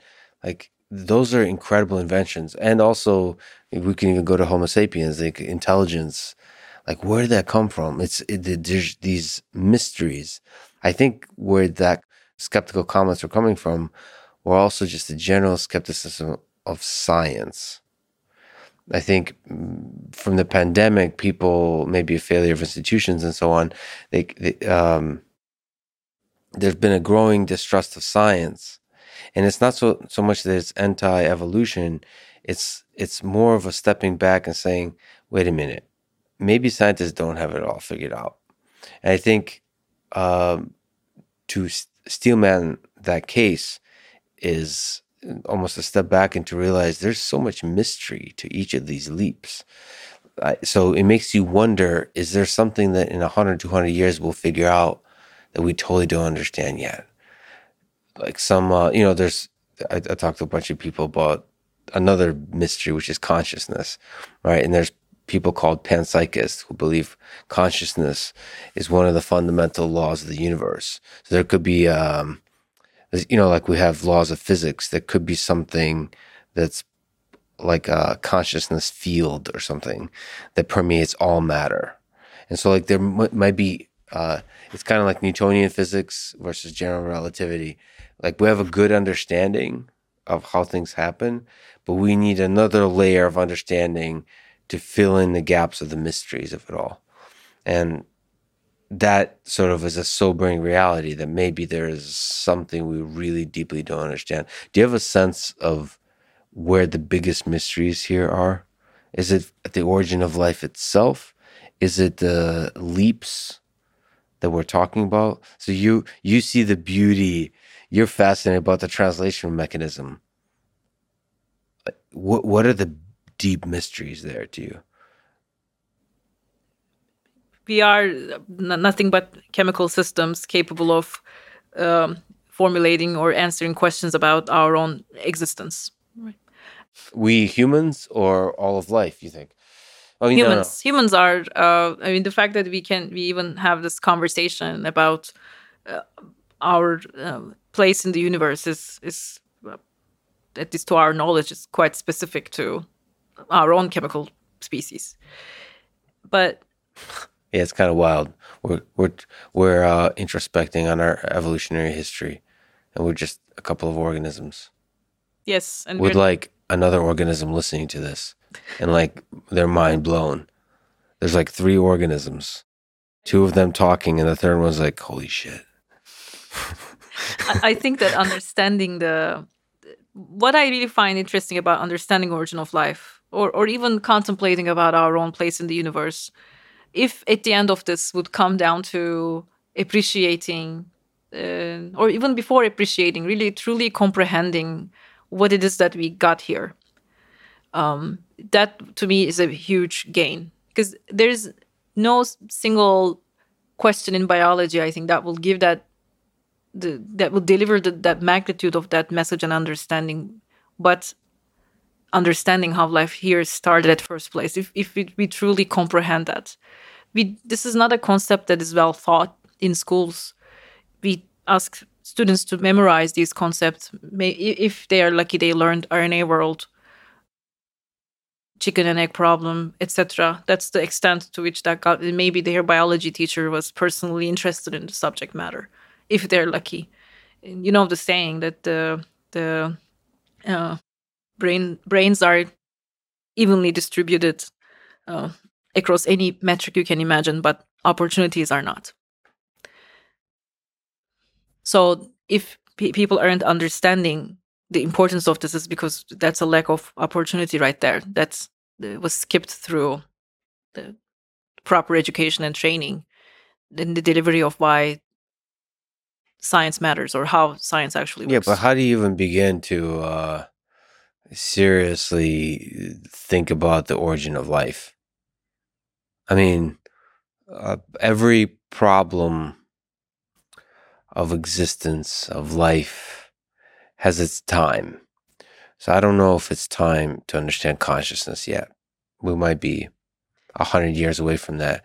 The origin of life, I don't know if it's time for us to understand that yet. Maybe we need to solve so many more problems along the way. And so it's not a competition of problems, right? So th- there are all kinds of problems, and it takes a lot of people to make the world. So you will always have some interesting brain in going after an interesting problem to their own. The issue here is that we, we need to first of all understand that we what we have going on on this planet is pretty good. Good planets are hard to find. If we are alone yeah. in the universe, that's that's huge. We need to take care of what we got here. And we are incredibly vulnerable to the changes that our own species also helped create on at the biosphere at the ecosystem level we take it for granted we, t- we take what we created for granted because of the fact that we think we are some sort of ultimate endpoint the most sophisticated amazing thing that nature could generate i yeah. think understanding and uh, not even us understanding but asking these questions of where did this even come from? How did this even begin? And attempting to understand that using chemistry and physics and biology, and because we can, that's the ultimate gift we can give back to the entire species on this planet. Yeah, I mean it's humbling. It's humbling to realize the uh, the complexity of this whole mechanism. It certainly puts humans in their proper perspective. That we're not um, just because we have brains and brains are intelligent doesn't mean we're the most intelligent thing because ultimately the the whole mechanism of nature seems to be orders of magnitude more intelligent. All all of it, like we're we're a bunch, we're like a hierarchy of organisms that have a history of several billion years, and that all somehow came together to make a human. And there'll be life after us, just as was life before us, and something that comes after will be perhaps even more fascinating. Yeah, uh, I think when you understand the magnitude of what happened here there is there is no room for arrogance. It should overwhelm you and humiliate. It's pretty humiliating. Yeah. you know, it's it's it's quite amazing what what what was what happened here, and there is no other discipline that will deliver that, but exploring our own origins and looking at life as a more planetary system phenomena rather than one single species at a time, a collective look uh, you mentioned this question in your TED talk is the two possibilities of the universe being full of life and the universe being empty and we're the only life in the universe. Um, how do you feel about both options? Just actually, you as a single chemical organism introspecting about its existence in this world. It's having a planet full of life is interesting because there are we talked about life being all about chemistry exploring solutions. Mm-hmm. and having solutions in front of you is is is great. It's beneficial right? So solutions being different organisms. Like other humans you see them as a solution to a chemistry problem. different different uh, yeah oh, that's an interesting solution. That's not next time. We're in austin so there's a bunch of weirdos. Every time i see a weirdo i'd be like oh that's an interesting solution to this chemistry problem. I'm so now you think like an origin of life science. But it's, it's, funny that that one worked out. Let's see but, where else it goes. But having this emptiness and the unpredictability uh, of uncovering a novel solution can also have its own benefits, and and we should uh, be open to what other solutions might be out there and, and exploring those solutions. Oh, to different chemistry problems. So that's where you see you see the other planets out there as different chemistry problems. To their own local environment, yes. So how many chemistry problems have solutions that are lifelike to you out there in the universe? It's a wide open palette if you think about it. I don't quite know. It's the we know the the chemistry is chemistry. I don't think the chemistry will be different elsewhere. But again, what is selected by chemistry will be determined by the environment, most likely. See, I think there's life everywhere out there. So there's a guy named Nick Lane whose gut, and it's interesting to me. Uh, I wonder what you think about it. Is his gut is there's life everywhere out there, but it stops at like the bacteria stage. So he says the eukaryotes is like the biggest invention and the hardest one. I wonder if he thinks that's an accidental outcome. If he thinks that's inevitable, I wonder what that means. But it's it's very it's a likely possibility that the uh, bacterial or microbial life is definitely more attainable. Um, so that that's a weird world where our entire galaxy just has our, bacteria everywhere. So you know, if you don't like microbes, you are on, on the wrong planet. No, I know. Yeah, my, yeah. and viruses. I don't know which one there's more it's, of, but they're they're both, and most of them are like productive. They're fascinating. They they yeah. do everything for us. if you don't like microbes, you're on the wrong planet. Ah, uh, you're full of good lines. Okay, right, right. Uh, I just can't. There's like an imperative to the whole thing. To me, the, the origin is the hard question. But once it gets going, I just don't see Wait, hmm, go ahead. It seems like it's constantly creating more intelligent things, more fascinating, complex things. They're able to solve. That's a very that's problems. a very interesting. Like that's I I definitely agree that the initial steps may be the ultimate determinants. That once it's it's you, you cannot stop it once it starts. It's possible, right? And um, I just I, have never unearthed. Maybe, but maybe. I, I just whenever I see life, it seems to flourish but- everywhere. It, the thing is, I don't. The, the only thing I haven't seen is the start of it. Exactly, but that uh, and how are we going to understand that if we don't the origin of life uh, science i mean that that's the and and the, the question here isn't exactly our ability to recapitulate everything that happened in the exact way that it happened right this is about what can happen rather than and or maybe how uh, you, you think happen. it's possible to study the origin of language using english? So like there's a very particular chemistry here. There's a particular set of assumptions understanding about what life is what everything is. Our perception of reality is very specifically constructed through the evolutionary process. I wonder if it's possible to get to some first principles, deep understanding of how life originates in such a way that you can actually construct it on other planets. I ultimately it, it feels like if you're doing it in the lab on Earth, you're always going to be using some aspect of the life that's already here.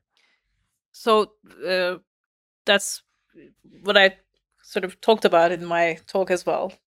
And um, everyone should go watch the TED Talks. Very good. The, the annoying thing to me about TED Talks, I guess it's by design, is they're too short. It's like, come on. and did you know that it, there's no prompter involved? There's no tell. Wait, there is or there isn't. Yeah, you have to memorize stuff. You're, yeah, it's a and it thanks, thanks to my amazing uh, editor who probably is watching this too, David Biello, that yeah. it was very, very helpful. But I very would say professional that organization. I like this podcast. It's a very professional organization. I, I, res- I respect that medium.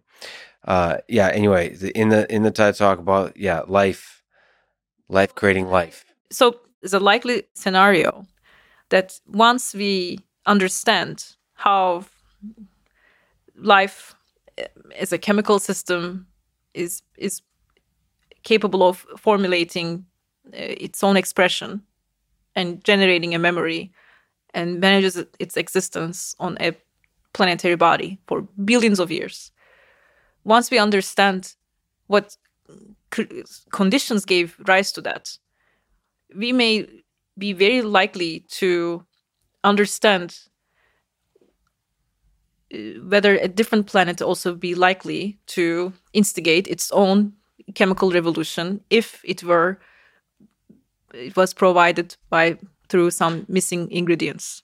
You can think of it as a sending fertilizer to a different planet that is missing its own chemical composition or lacking, or that it needs more of what it has. The difference between making that planet Earth like, which was this is this is not what that's about. We're not talking about terraforming or we're not talking about turning that planet into Earth like system. We are talking about first understanding that planet, studying its chemistry, studying its its properties well enough to understand whether it is close to its own chemical revolution and maybe giving it that extra nudge. So th- this is obviously a pretty big speculation and suggestion. And it's a very interesting proposition because this is a yes or no question, right? This is this is the ultimate would you rather. It's it's the and I think it says a lot about um, the perception of the person who's answering this question. That if the answer is no, no, no, we, absolutely not. That's not something we want to do. I want to know why that is the case. So just to be clear, what we're talking about is looking at the chemical cocktail of a particular planet yes. and having like tasting it and seeing uh, seeing what's missing. So having a very systematic, rigorous scientific process of understanding what is missing, not what is missing in terms of to make it Earth-like, but what is missing in order to be sufficiently uh, have the spark or the capacity of the spark to launch the uh, evolution revolution, the evolutionary process. Exactly. And, so and then the question is do we want to then complete the cocktail? The proposition is to also make us think that we will likely have this capacity at some point, especially when we understand origin of life better and better. Right? So we, we will be asking ourselves this question. I guess I wanted to bring this to daylight a little bit because uh, maybe in 10, 20 years, maybe more, so you wanted to ask the ethical question: Should we, uh, basically start life elsewhere on another Or- planet. or enable the the, the chemical uh, the chemical capacity of that planet that it may one day itself get there. Okay, so for me, the answer is yes. Uh, so if you were to try to argue against my yes, what would you say? Why not? What's the worst that can happen if we seed another planet with life? What are the things we should think about? Is, is your main concern a chemical biological one or is it an ethical one? What do you think about? Well, the worst thing that can happen is that it wouldn't work, right? So that it's not a uh, likely. It's not likely that a- any attempt like this would work. That's probably because how do you? so? You gotta be very. You know, you have to have an understanding that I don't think we have just yet. I see, because if it doesn't work, then we could try again, right? To me, the worst case, the thing I would be worried about is we create life. I mean, the same stuff I worry about, like with plants, or is things that might have a conscious experience, and then the the dark aspect of life is life is increasingly complex life maybe I'm anthropomorphizing, but it seems to have the capacity to suffer. Huh. And so we're creating something. It's like when you have children, you put creatures into this world that um, will suffer, can suffer, and may suffer, depending on how you view life, may likely suffer. And so now you carry this responsibility for doing your best to alleviate any suffering they might go through. And that, that, uh, perhaps that's, uh, romanticizing this notion of life. Perhaps bacteria are not capable of suffering, but perhaps it'll create more complex life forms that would be able to suffer. Um, and that feels like a responsibility as well. Of course, other people would be concerned. The more obvious concern is like, well, you just created a life form. How do you know it's not going to be a super deadly virus that somehow is able to hurt humans? Yeah, my, my concern is more, I feel like that's a solvable problem. The problem of creating conscious beings that are able to suffer, that's a tricky one. Yeah, I can see why. Because it goes back to again, do, would we, first of all, um, do we ha- have a responsibility to propagate more uh, of this chemistry that we have on this planet elsewhere, given that we know ultimately we will be vanished? By we, I mean entire planet.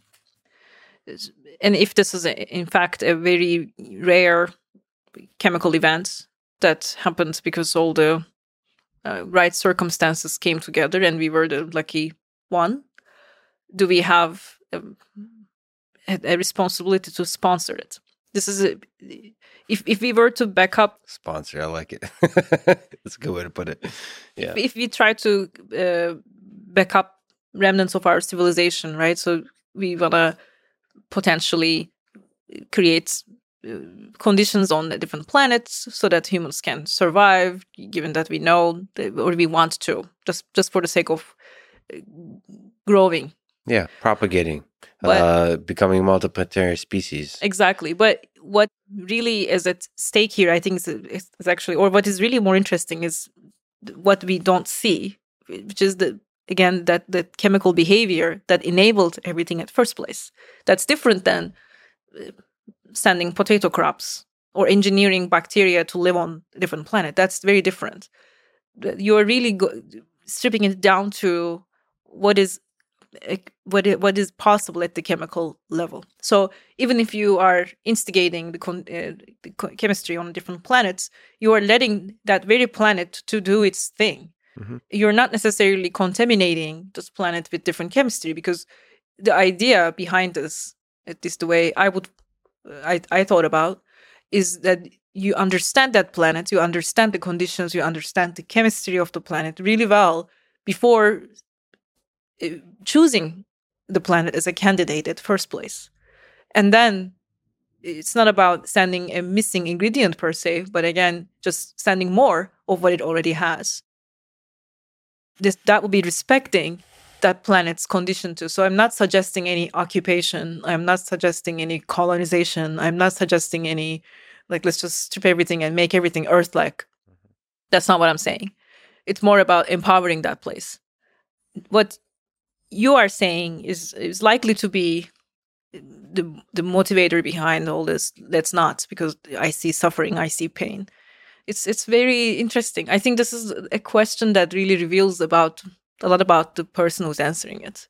Well, okay, so the pushback on my pushback. If I so am deeply troubled by suffering, then I should be probably paralyzed about the history of life on Earth. And um, you know, there's When you, can you elaborate? What do you mean? most of life who's ever lived suffered in ways that are almost unimaginable to me. You mean um, like your our own species? Our own species and before, and animals living today. And we're not even talking about factory farms. Uh, we're just uh, animals living in extreme poverty in the jungle. You don't, people think like in the natural environment, animals live in a happy place.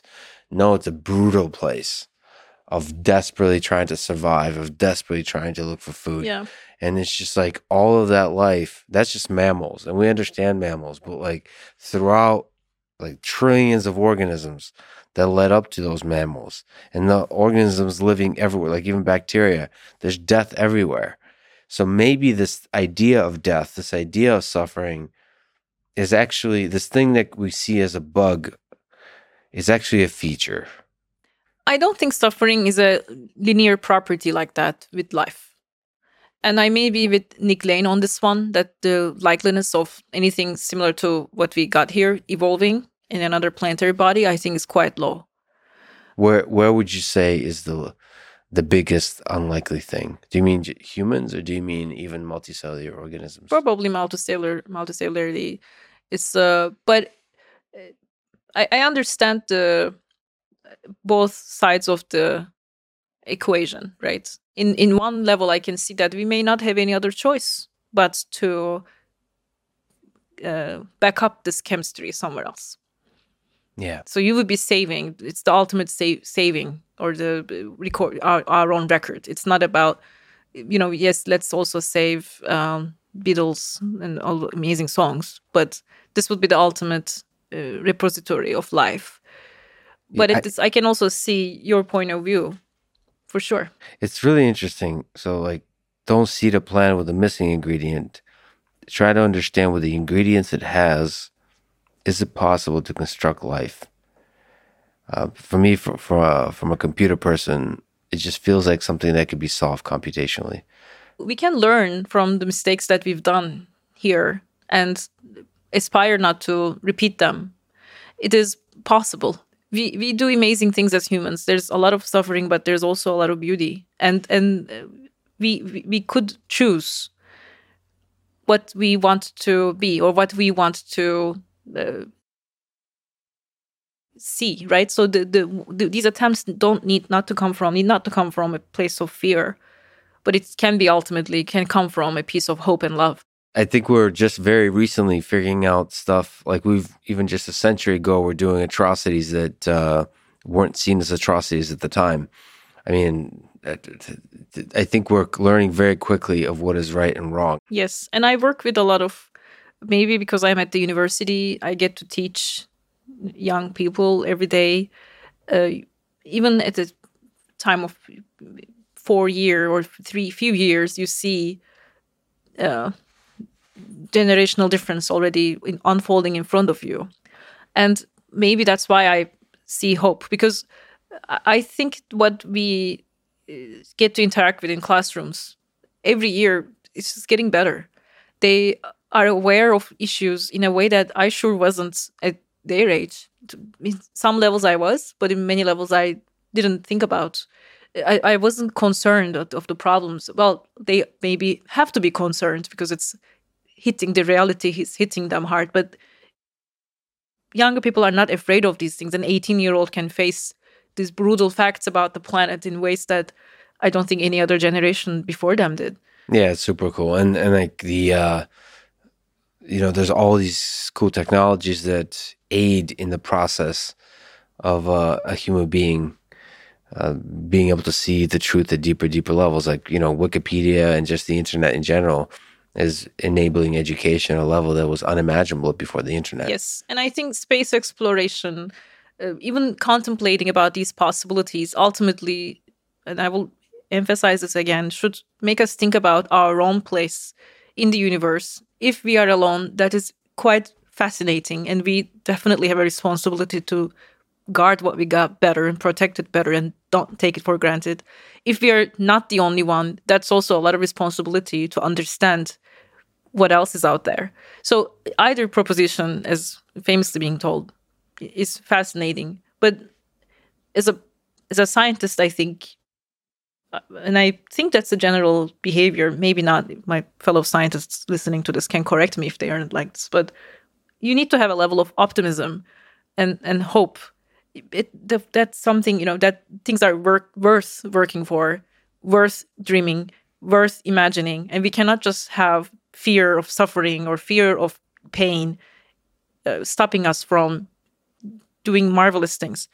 I've talked to quite a few people in my life who've done who've gotten a lot of shit done have helped a lot of people. And i don't know a single one of them who's not an optimist now, there's a place for critics and cynicism in this world, but in terms of actually building things and creating things in this world that help a lot of people, um, I think optimism is a is, is a requirement, is a precondition uh, in almost all cases. In my limited, humble human experience, but I tend to, when I look out there, think that aliens are everywhere. I think there's, to me, I have a humility about I tend to see us humans as being very limited cognitively. Like there's so many things we don't understand. I think eventually we'll understand. Of course, we don't know this, but my gut says we'll understand that alien signals and life has been all around us, and we're too dumb to see it. Like whatever life is, whatever the life force is, whatever consciousness is, whatever intelligence, whatever the the mechanism that led to the origin of life on Earth was everywhere. And we were just too dumb to see it. It's in the physics. It's somewhere we'll find it somewhere in the physics. I think the that's one of the most is humbling parts of also being a scientist that we know uh, that we never know for sure. And for the outsiders perhaps uh, that may be a very um, strange way of living, uh, especially when your pursue is about creating knowledge, uh, and that you'll know that what you created can also be, and hopefully will be um, disproven, so that another level will rise. Um, and, that, and I think we've seen that the this lack of maybe connection between the approach to science or knowledge versus um, folks who are maybe not thinking about these problems every day that we are okay with being wrong. That's in fact we know that uh, that's the only way to push the limits of knowledge. How do you think life originated on earth? We've talked about this a bit. Do you have, do you have a gut feeling about first of all actually even to step back do you think because you were like flirting with this idea is did the translation mechanism came before life? I think that you cannot separate from uh, translation emergence of translation machinery from emergence of life or something like translation machinery this whole informatic chemical computing system that is also capable of dynamism and evolvability that comes with biology biological behavior from emergence of life itself. We've definitely took a lot of steps towards understanding origins. We are able to create molecules from right environments, lightning, heat, and you make amino acids. So we, we are able to create the building blocks, the Miller Urey experiment. That's now like 60 years ago. We uh, are able to uh, create the building blocks. We are able to make them interact with one another. They can get more complex. Some call this messy. There's all this chemistry that's going on. We are able to have these chemicals interact with one another, maybe um, have even some emergent properties that we can quantify. Def- definitely, there is this trend towards more systems level approach to origins, with more introduction of systems level chemistry, more network level chemistry, uh, and complex system integration in order to understand how now that we can make these building blocks we can make them interact with one another but how do we make them interact with one another in more intelligent ways that will have the properties of a biological system it will be heritable it will be responding to the environment uh, it will mutate and it will sustain itself that is the final bit i think in in our uh, origin of life uh, adventure and we are extremely close I, i'm very optimistic that our community will get a handle of this problem in, in this decade. Uh, this is, in fact, I think, one of the most exciting times to be doing this work. What would be super convincing to you, like incredibly amazing, would blow your mind if it, it was done, X was done in a lab? Like, what would you, I mean, I don't know if you would call it origin of life, but something really truly remarkable and special done in the lab. What would that look like to you? The, the this properties that I listed, this was five properties that I listed about in the machinery that is capable of sensing and responding to the environment. If we can, um, I would imagine it's similar to Miller-Urey experiment where they only um, sparked uh, in particular environmental forces and were able to produce a chemical that is important for life or a mix of uh, chemicals important for life or building blocks rather, I would if I saw that a similar experiment where a well-defined geochemical parameter was subjected on a mix of chemistry, which led that chemistry to form some level of computation informatic biological property. And by biological, I'm going to keep it to very minimum, um, as I defined early on. Um, that would be super exciting to me a self-organizing chemistry that we can create experimentally in a flask by simulating uh, the conditions of early earth be it radiation be it temperature or mix of both um, that would be very cool and doing all the five the the chemical physical inf- informatic computational biology yes so like simulation and a computer would not no would not be good. It enough. will be great because it, they help to uh, understand the parameters, maybe formulate, maybe quantify, create models. But ultimately, you need to experiment. Unless it's quantum mechanical simulation, but that's going to be extremely difficult. So simulating from the physics up, that's going to be very because you're going to have to simulate the the physical, the chemical, the informatic. I mean, honestly, it's it's it's very start to it's very difficult to start the quantum mechanics and end up in biology all through simulation. Yep. But the stuff that DeepMind did with AlphaFold and protein folding is really inspiring. It's a it's inspiring in that you're able to do to solve a difficult biology problem. Yeah, absolutely. That's that's why there's definitely a lot of benefit to those models predictions because they at least uh, help the exper- experimentalist to come up with the priors and parameterize things better, maybe eliminate very obvious dead ends early on, given that experiments take such a long time and it's a huge investment. Um, and no one's a better experimentalist than nature. So let me let me ask you perhaps a depressing, sad for you question. You really want to make me sad. You're not gonna win. no, I know. There's a flame of optimism in you that will never be extinguished. Okay. Uh the idea of panspermia. You mentioned would we seed another planet with life?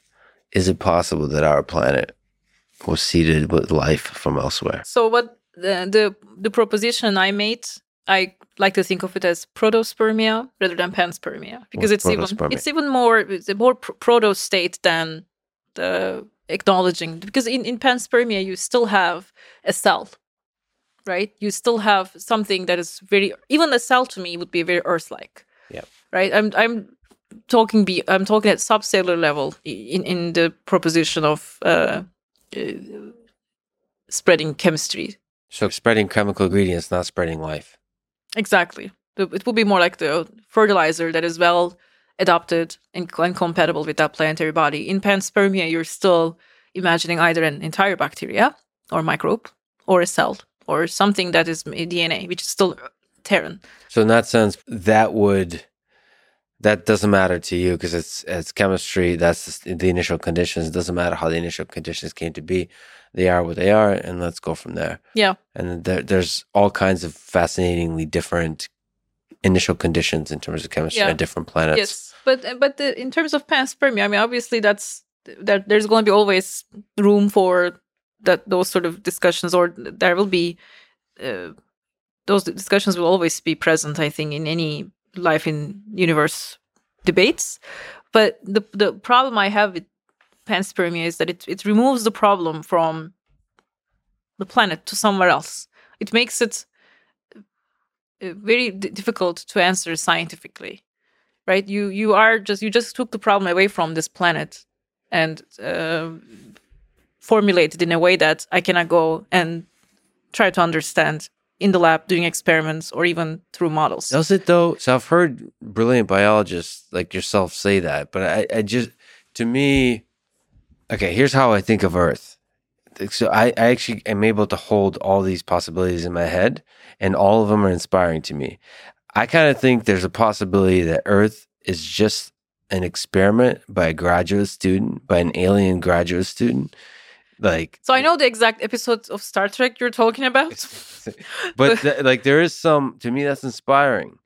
If we are but that's not what uh, panspermia is about that you're talking about my proposition that's not what panspermia is what's panspermia? it is uh, oh, life just came from elsewhere. Mhm.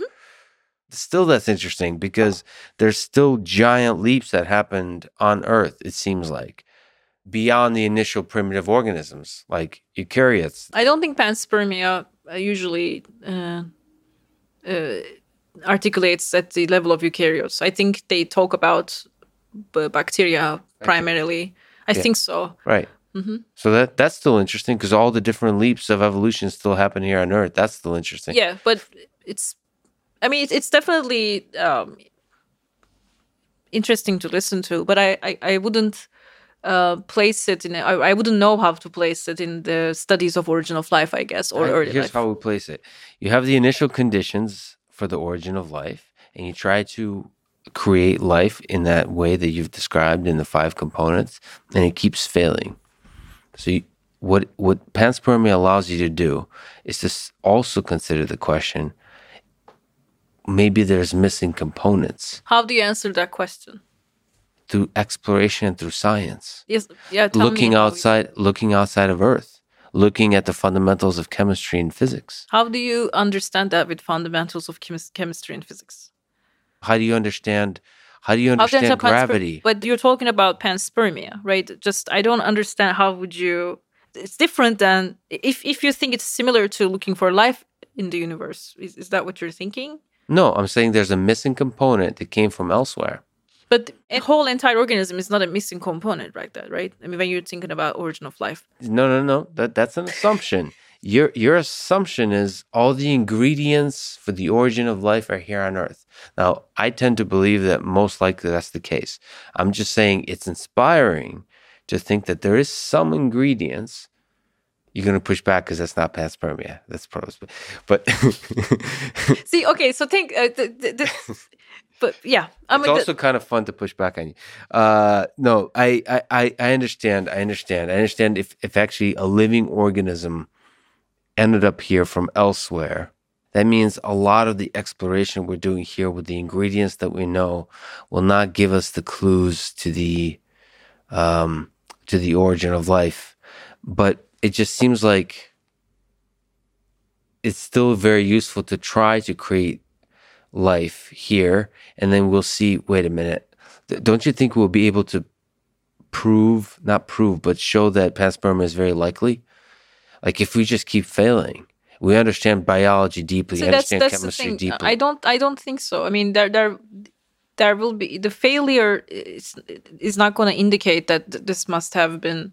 I don't think anyone will put the problem to some on something else just because our failures, uh, our experiments failed. So failure means we don't understand the chemistry deeply enough. Yeah, and and we, given the progress we made, and how many brilliant people are working on this right now, uh, and it's definitely more.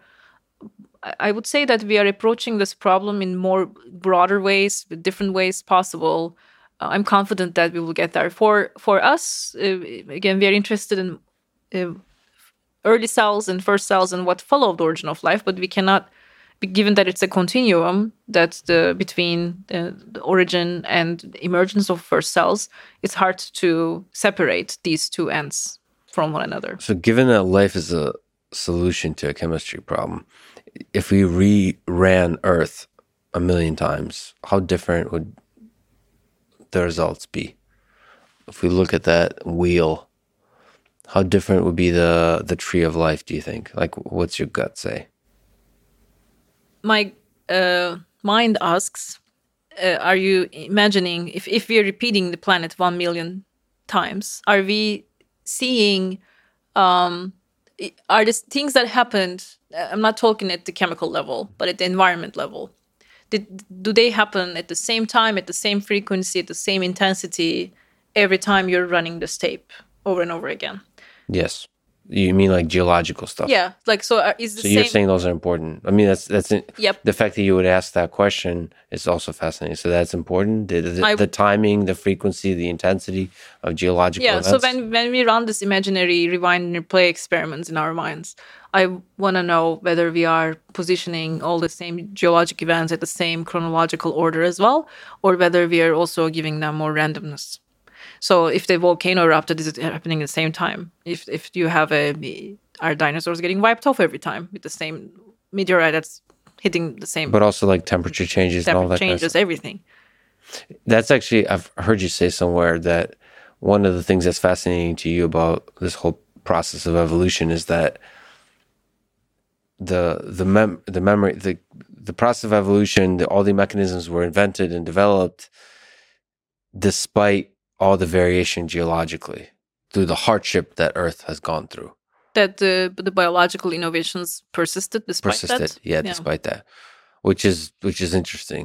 You yeah. kind of think of the biological innovations kind of happening on their own because we so we uh, actually have a center exploring this problem. Uh, we want to understand whether it's almost like judging a book by its cover, right? Do you just look at an environment and then see whatever is present or scarce in that environment. And then think that okay the life form that will exist in this environment will obviously have a lot of molybdenum in its system. Look at all this molybdenum around here. Mm-hmm. or will it be uh, because if you say that you are now putting the environment in in in the more prime driver role right? That you're saying that environment will determine what biology will or will not use. Um, but we've done studies that show that it's not necessarily this straightforward. That, for instance, we looked at going back to nitrogen. Uh, one thing that's fascinating about the way cells fix nitrogen, uh, the ones that can do, uh, is that uh, they also do this through a lot of help of a lot of metals, a lot of uh, elemental support, really.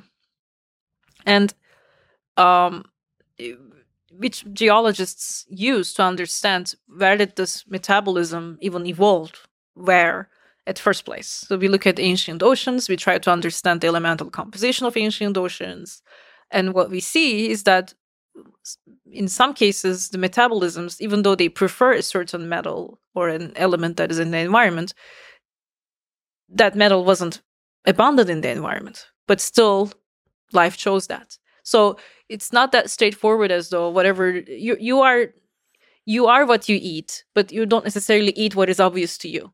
And just because there's a lot of that food around you doesn't mean life will ultimately go there. Maybe most of the time it will, but it seems like in the case of nitrogen fixation, it didn't, and maybe that made the difference. It's so cool that uh, right, it's not the abundant resource that's going to be the definition of what kind of life flourishes.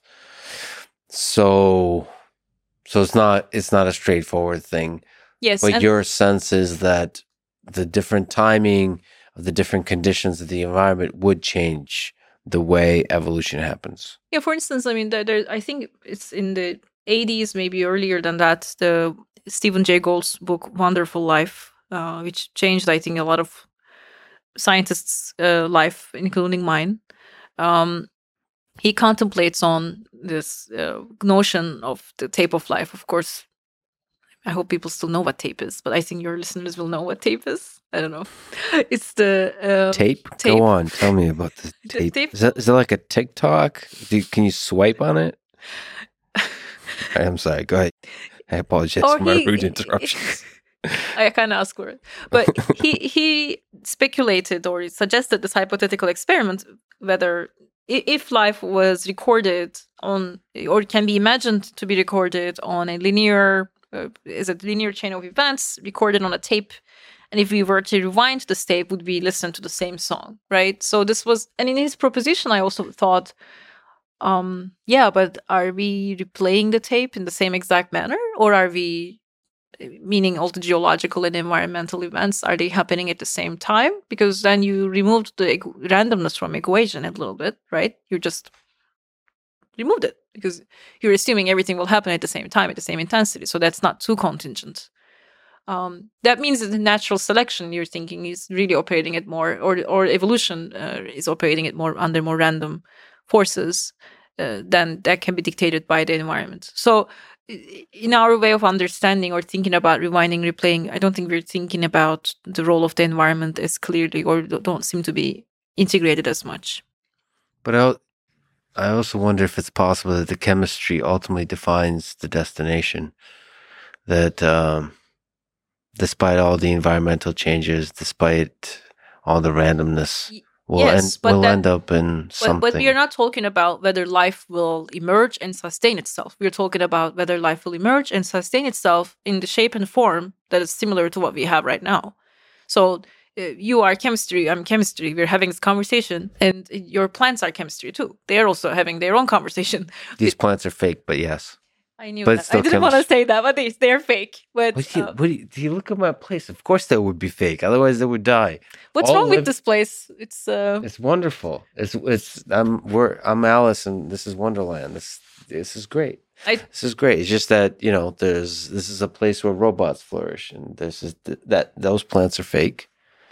Are you saying that you and I are the only living organisms? Well, obviously there are microbes in this room, but Yeah. um, Yeah, we So, are yeah, the only so- living organisms.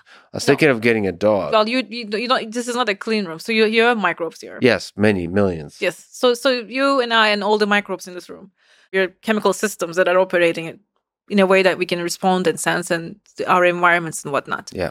But in if you are asking if we're going to be here, then you're imagining that another solution is also possible, which is different than the fundamentals of life. Because life will do always life will do its life thing. I guess it goes all the way back to the things we were talking about translation and the stuff you were messing with is figuring out what is the important stuff and what isn't. makes me wonder about, you know, just like with the trans, uh, translation uh, machinery with human beings, I wonder what's the important stuff. Is it important to have two limbs? Is it important to have eyes? Like it was obvious that the sensory mechanism of eyes, like sight, were to develop. How many times, if we were on Earth, would the sensory mechanism of sight develop? And what would it look like? Would it be one giant eye? Or would it be two? What's with the symmetry? Why are we so damn symmetrical? in, in response to Steve Jay Gould's proposition, Yes. uh, most people who would who argue that uh, life is convergent and it will in fact lead to a few determined outcomes, or, the, or it's not that the outcome is determined per se, but uh, it's the pathways are restricted and the mutational trajectories that life can act upon uh, are already very limited, so that the final outcomes are a few, and eyes being one of them. So uh, the con- the convergence at the eye level was suggested as an example, was presented as an example of why life may actually embark on the same solution over and over again, given that many species evolved it independently from one another. Do you think there's any inkling of truth to that? Like, uh, is it just us humans thinking we're special? I think the those innovations came again so far after the. Uh, The- I know it's stuff? it's the the fun stuff, Yes, uh, because it's it's. Thank you. I mean, th- th- thank you. I think we humans tend to talk about the later stuff, but without the earlier yeah. stuff. So when we t- when we think stuff. of earlier, there's, and I, I ask this to my students too. I want them to close their eyes and think about just nothingness but dust. We we're, we're, we don't have trees. We don't have plants. When we say an empty place, or visually at least, to, we are talking about a planet that is really alien. So understanding our own past is similar to understanding an alien planet altogether. Given that it is a very different planet that did not have any oxygen for 2 billion years, we there's nothing that is familiar to us that we would even think about when we think about life that is present in our past. Yet here we are. so cool that from that came this, like houses and people. and and we are very very we are the super late arrivals to the party right so th- this is definitely not our planet it's the microbial planet that we live in But the potential to create us was always there. Like how do this, you know that because we were created. Oh, I don't know. I what is it? Is, you think it's possible that it's, even for the early stuff? Oh, yeah, maybe if it's super unlikely, yeah, that we just got super. Oh, this is the planet that got really lucky given the chemistry. Like maybe to create the bacteria is not so lucky, but to create complex organisms all the way up to mammals, that's super lucky. yes and Maybe. it may all come down to a few innovations that happened at the molecular level um, that may or may not be inevitable uh, that that so all, all these molecular tricks may have enabled the the sort of mere existence of whatever you are able to define as familiar to yourself. And you have a hope that science can answer this these questions to reconstruct. Science is answering these questions. I mean, it's we are limited just going uh, back to the beginning in our ways, right? So we rely on biology. It is overwritten. You're talking about four, four billion year old records that is ever changing. That again makes it beautiful, but also makes it difficult. It's not tractable. Geology has um, some degree, to some degree, it has a record uh, of a more static, frozen state record that is embedded on itself on the surface of this planet, if we can find them. And that's the key that most of these um, recorded um, remnants are, if we are lucky, we find them. They are not naturally selected. Uh, they are the, they're found. They need to be found for us to read them. So we work with a very handful set of samples, especially when we talk about the deep past, the planet with no oxygen, when we pass the great oxidation event threshold, that is about 2.5 billion years. So the earliest life is even harder. You are trying to write the story of life based on a handful of rocks and what is recorded on them. Speaking of finding select remnants of our deep past, you said that you've been thinking about Nick Neelan's essay on scientific knowledge and scientific abstraction.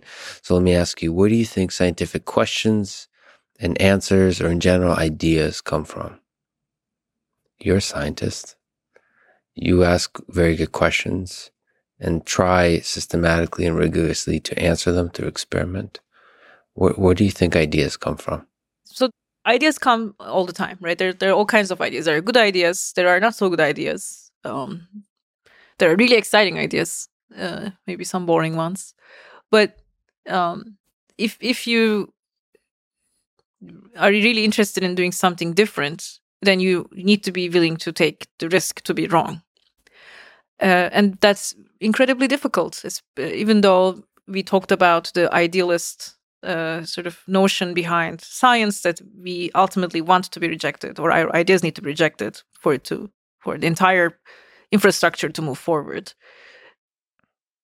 There there is a level of risk taking i think behind um, any creative idea. And and i mean that in a true sense if you are disappointed that your idea didn't work then it wasn't a risk because you still hoped that it will work Mhm. true risk is that you accept that it may not work so that the failure shouldn't also surprise you Yeah. Is it when you embark on stuff? Do you when you embark on an idea, do you actually contemplate and accept uh, failure, like as a as Not a, as a consciously, possible? I wouldn't say so, but I uh, eliminated a lot of the things uh, out of my uh, work line by simply not feeling like studying them. I was bored uh, chasing certain questions, and I so you trusted the signal of boredom as a as a good sign that it's not a good yes, it should de- the it should definitely uh, be whatever you're doing should be exciting to you. If, if you're the only if there's only one person that should be ever excited about what you're doing, that should be you. Yeah. and it, that's enough for for that idea to go somewhere. I think that you need to believe in the idea, but at the same time, I think it's important to not fall in love with your mistakes. You know that you if if something isn't working, you should let it go instead of trying to fix it even though you feel that this is a mistake or you know that it's a mistake in order to uh, um, sorry instead of trying to fix it uh, you should wrap it up and move on to something else which is incredibly hard good advice for science, but also good advice for relationships. um, but okay, so like, but that's actually really hard, especially. I mean, this is like PhD stuff. Like, if you sink in so much of your time, not even PhD, the entire entire scientific careers, it's really tough to let go. yes and there's not a lot of room for true freedom um maybe at at this certain degree so first you need to be trained right it's, it's not that scientists are just brilliant amazing humans i mean they're just know and learn how they, they they know how to do science because they're trained in how to do science. So that that is important because i i the, as someone who uh, w- wants to definitely i'm hoping that i'm giving the message that this is for everybody uh, that there's this notion of science scientists being super smart people that's definitely not true right? It is a method that you learn to solve a problem. That's really what science is and some are really good at it uh, and they, they get better at it under really good guidance maybe good mentorship uh, and ultimately everyone finds their own style of problem solving and what sort of problems they solve but i have not met a scientist that finds their own pursuit boring Well, it can happen, but they're not going to be effective, just like you said. I think it's kind of interesting because um, in in the age of social media and, and attention economies and stuff like that, you know, I've interacted with a lot of folks like uh, YouTubers and so on. I, th- I think a lot of their work is driven by what others find exciting, and I think that ultimately leads to a life that's not fulfilling. I can see the reason behind it, or perhaps there's a again failure, a fear of failure that can be a major determinant of that pattern, like, right? So you eh, try to do something that is accepted by others because that's maybe likely to um, give a result right away. But it's a long game. It's a very long game, and if you are aiming a long-term change and long-term impact, you got to be very very patient about it and you better um tame your ego Uh, I mean, on on YouTube and those kinds of places, on the internet, on social media, you get feedback like right away, and Yeah. so it's yes even harder to be patient. yes So, uh, in, in because yeah, the change and ideas develop over a period of months and years, if not decades, and the response from social media and so on is on the rate of seconds, Yes. minutes, and hours. so i recommend actual physical libraries for people who may want to appreciate or remember the sense of time and Yeah. and how long it takes to build something i think it is um, you're right that the immediacy and the right response of and and, and the fact that the, these uh, places are the algorithm wants you to respond right away and, and interact with itself right so um, i can see the appeal but true innovation i think it doesn't even scream. It doesn't it's not shiny especially in the beginning. Um, but it's also important to not fool ourselves and think that everything that people criticize has some super important meaning behind it. So it's a mix of the technique, the methods, and your gut feeling. Yeah, and a weird dance between learning and accepting the the ideas of the current science and at times trusting your gut and rejecting those. Because science progresses by sometimes rejecting the ideas of the past yes. or sometimes building on them in a way that changes them, transforms them. Yes, and and I think what is hard is to really drill down into, into a concept, right? So you can create a, a new thing, and then it may be appealing and get a lot of gain a lot of traction, but the, to sustain that, to continue that, you really need to show the true expertise. And so it's not only about defining a problem, but then really systematically solve that problem, maybe over the course of decades. You mentioned the library. I've also saw that you've translated scientific documents, or at least like mentioned that you did it at at some point in your life. Um, so let me ask you, how much do you think is lost in translation, in science and in life? How many languages do you speak? Two. Two. How how much is lost in translation in in science and in life between those two? Well, it's actually three because science is uh, like another language, right? It is. I speak Russian, a little bit of French, and it's always fascinating to see how much is lost. And the Soviet Union has a tradition of science and mathematics and so on. And it's interesting that a lot of the wisdom gained from that part of the world is lost, basically because of it was never translated. Well, um, I'm not sure if it is lost per se. I mean, I maybe it's more like a gain in some sense right? Because you understand, and uh, science is ultimately a human pursuit. So you cannot separate uh, as much as maybe it's the best system that humans ever came up with to seek knowledge, to generate and make sense of the world. It works most of the time. It doesn't mean it's perfect.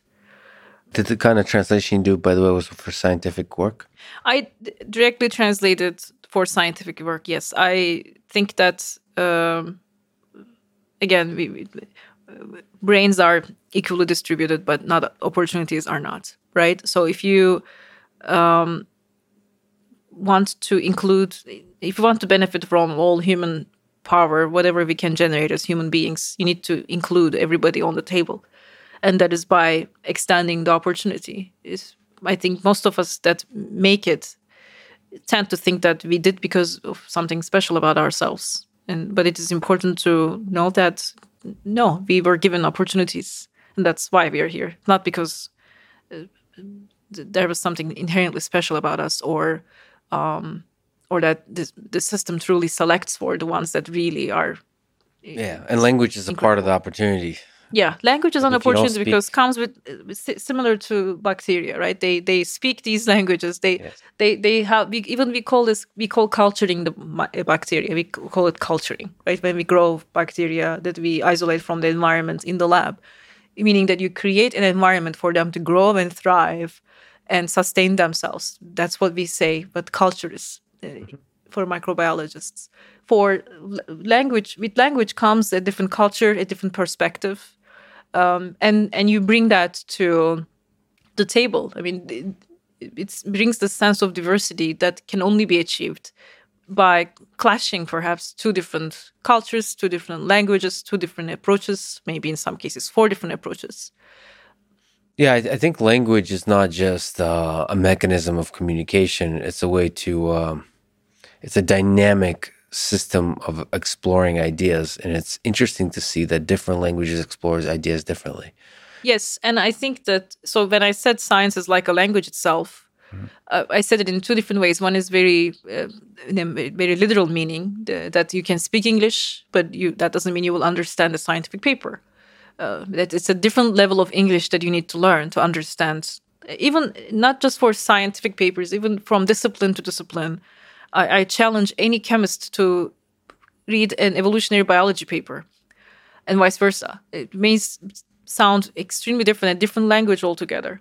Yeah. But there's also the, the language of communicating, and because words matter, how we talk matter, how we represent our science matters. So yes, uh, just learning English as a second language alone is not going to make you fluent in science either. And it's interesting because in that sense, you speak many more than three languages because uh, you're pretty cross-disciplinary. It seems like you're you're you have a foot in in a lot of disciplines. I mean, yes. you mentioned geology, biology, evolu- evolutionary biology. I mean, there's uh, chemistry, biochemistry, biophysics, and even we do a lot of statistics. So there's a lot of mathematics to what we do as well. Yes, we like to think of it as this. Uh, NASA astrobiology program says I repeat it because it's fun that it is not a um, fruit salad, but it's a smoothie. That that's what we are generating. uh, it's not a fruit salad. It's a sm- so a smoothie is a successful uh, is a successful combination of those fields, and a fruit salad is not.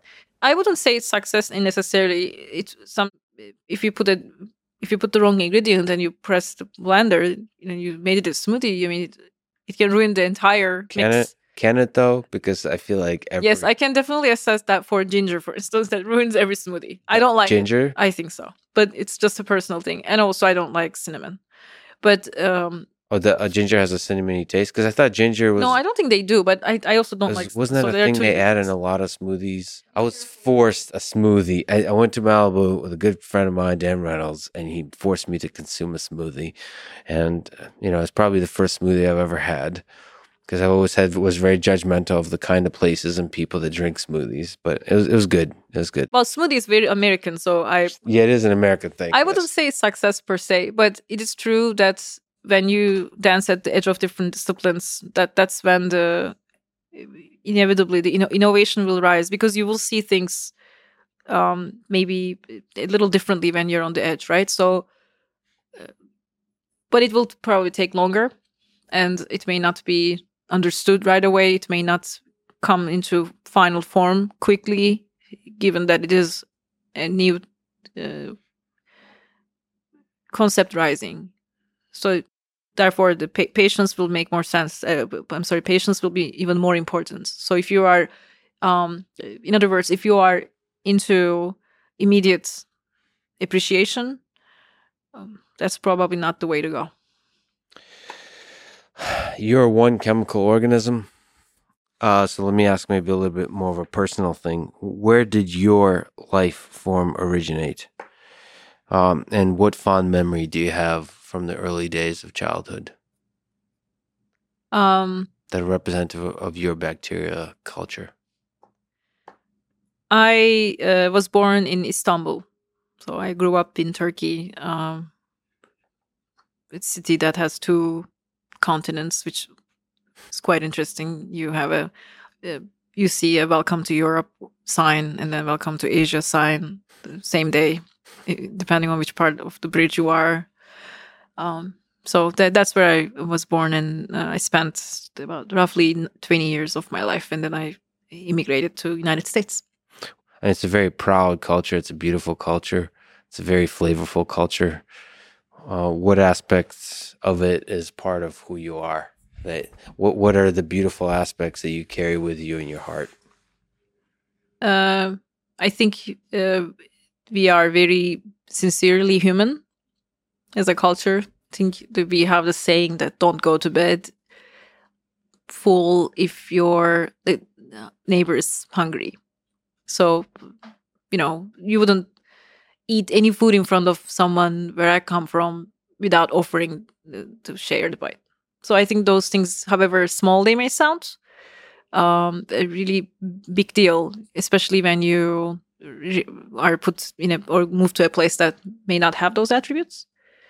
So I think that uh, culturally there uh, we had a lot of conscious like and just raw deep human um the connection. Connection. you value the connection between human beings. I think so yeah. I think i definitely carried that with me. We talk a lot about biology. Let me ask you about the romantic question. What role does love play in the human condition or in the entirety of life on earth it's not easy to learn how to or how to love if you're not loved okay So so it's something. But the good news is that it is something that um, you can learn.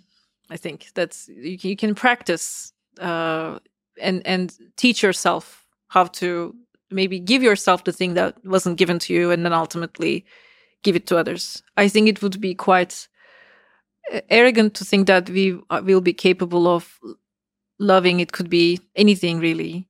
Um, so just like translation, it's a repeating and a dynamical process that you can learn. Yeah, that you can learn. Yes, and you should learn. Yeah. We should even. There's no excuse to not learning to love. Yeah, because that's a deeply human thing. It is a deeply human thing. It's it is a very sad thing if if any one of us passes this planet without uh, knowing what love is, and that could be a love to a pet, a love to a plant, to a robot, to a. Just kidding um, or a fake plant. We love, we can't help who we love. Uh, what advice would you give to a young person today? High school, college?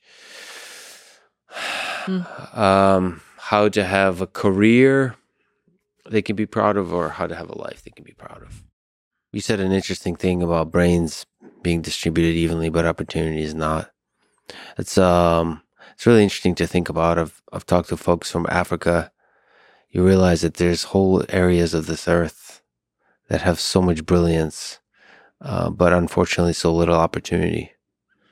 And one, one of the exciting things about the 21st century is more and more opportunities are created. And so the brilliance is unlocked in all those different places. And so all these young people now have the opportunity to like do something to change the world. I um, had a chance to visit um, Bosnia so I um, was invited to give a talk in a very uh, up north, like very northernmost part of the country um, that was impacted by the war tremendously, and uh, it was a public talk. Was open to everybody in the village, and I was told even people drew from Sarajevo to attend. Whenever I think about our role as a scientist or the beneficiaries of the knowledge that we create. I always think about that night. That's uh, how many people were in that room. It was incredibly uh, crowded, and the lot of lots of young people uh, who were trying to start everything new and not do or or not carry um, sort carry, replace whatever maybe the, the, feeling that was taken from them with hope and love. Mm-hmm. Uh, start a new beginning, be the seed for the next generation. And it moved me so much that they all came to hear about early life, space, something maybe different for them that maybe they were always interested in and never thought about. But what what stayed with me was the just the look and the feeling, the look on their faces and the feeling in the room. The energy just was very moving to me. Their willingness to be the seed, the the first of their family and generation to do that big new thing. Yes, and I Take will leap, and that's exactly why I'm telling this whole story because um, some for most of us we may have to be that seed in our families that the first one to do something new um, to do to break that cycle, whatever it is that you want to break free from. Uh, I want I would want the young people to know that you can be that. That's that, that there are um, uh, just wonderful things to learn from this life, and it's just incredible to be living. And I would want them to know that their voice matters, and they need to use it, especially. Uh, those who think that their voice doesn't matter. Um, and ultimately, I think um, what it comes down to is to trusting yourself, trusting and respecting your voice. If you're not loved, learn how to love. If you are not respected, start by respecting yourself. Learn how to respect yourself. You can teach yourself things. Yeah, it's uh, really difficult when uh, you're surrounded by people that don't believe in you Yes. So I think I thing... definitely know the feeling. And I would uh, just want them to know that it, they don't need to be defined by or reduced down to what others see in them. Believe in yourself, have the respect for yourself, try to develop the respect and the love for yourself. And then from that, it flourishes. You'll find others that'll give you love. It may not. I mean, life is not fair. It's true. Yeah. Yeah. It's be be prepared that it's it's a it's a it's not very fair, unfortunately. And uh, so I don't want to depict this Disney story that and then yes, and everything will be just fine. Yeah. It's mostly isn't, but you learn a way. Learn, you know, life does it all the time. Speaking of which, what do you think is the meaning of all this? What's the meaning of life? I- Why are we here? Why are we are here. All the beauty you've discussed. Why is the translational mechanism machinery here? Why? I don't Why think so much beauty?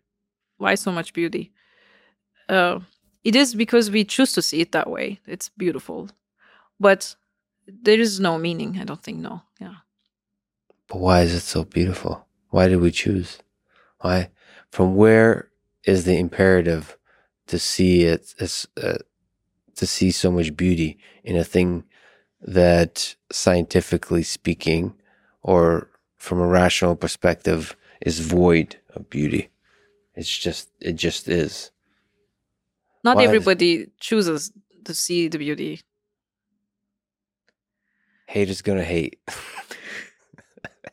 I mean, we have the capacity to see the. we beauty. have the capacity so why why not use it to the fullest right we we have the capacity But that that capacity isn't that fascinating that we developed that.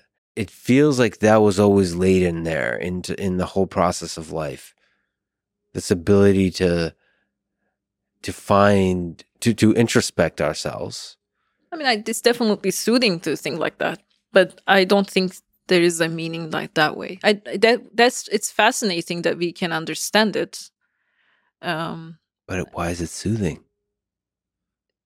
There's a desire. There's a longing. but soothing doesn't mean that there's a meaning why why is soothing a meaning let me just put it this way because there is just i think so much unfairness going on um i wouldn't even dare myself to think that there's a meaning to out of my out of respect to the ones that are suffering I see.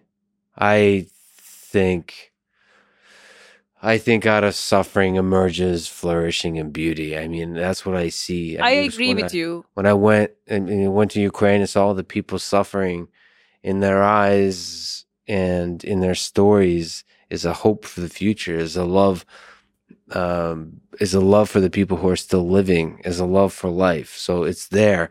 And that's the dark thing is the suffering and the loss somehow intensifies your appreciation of the life that is still left.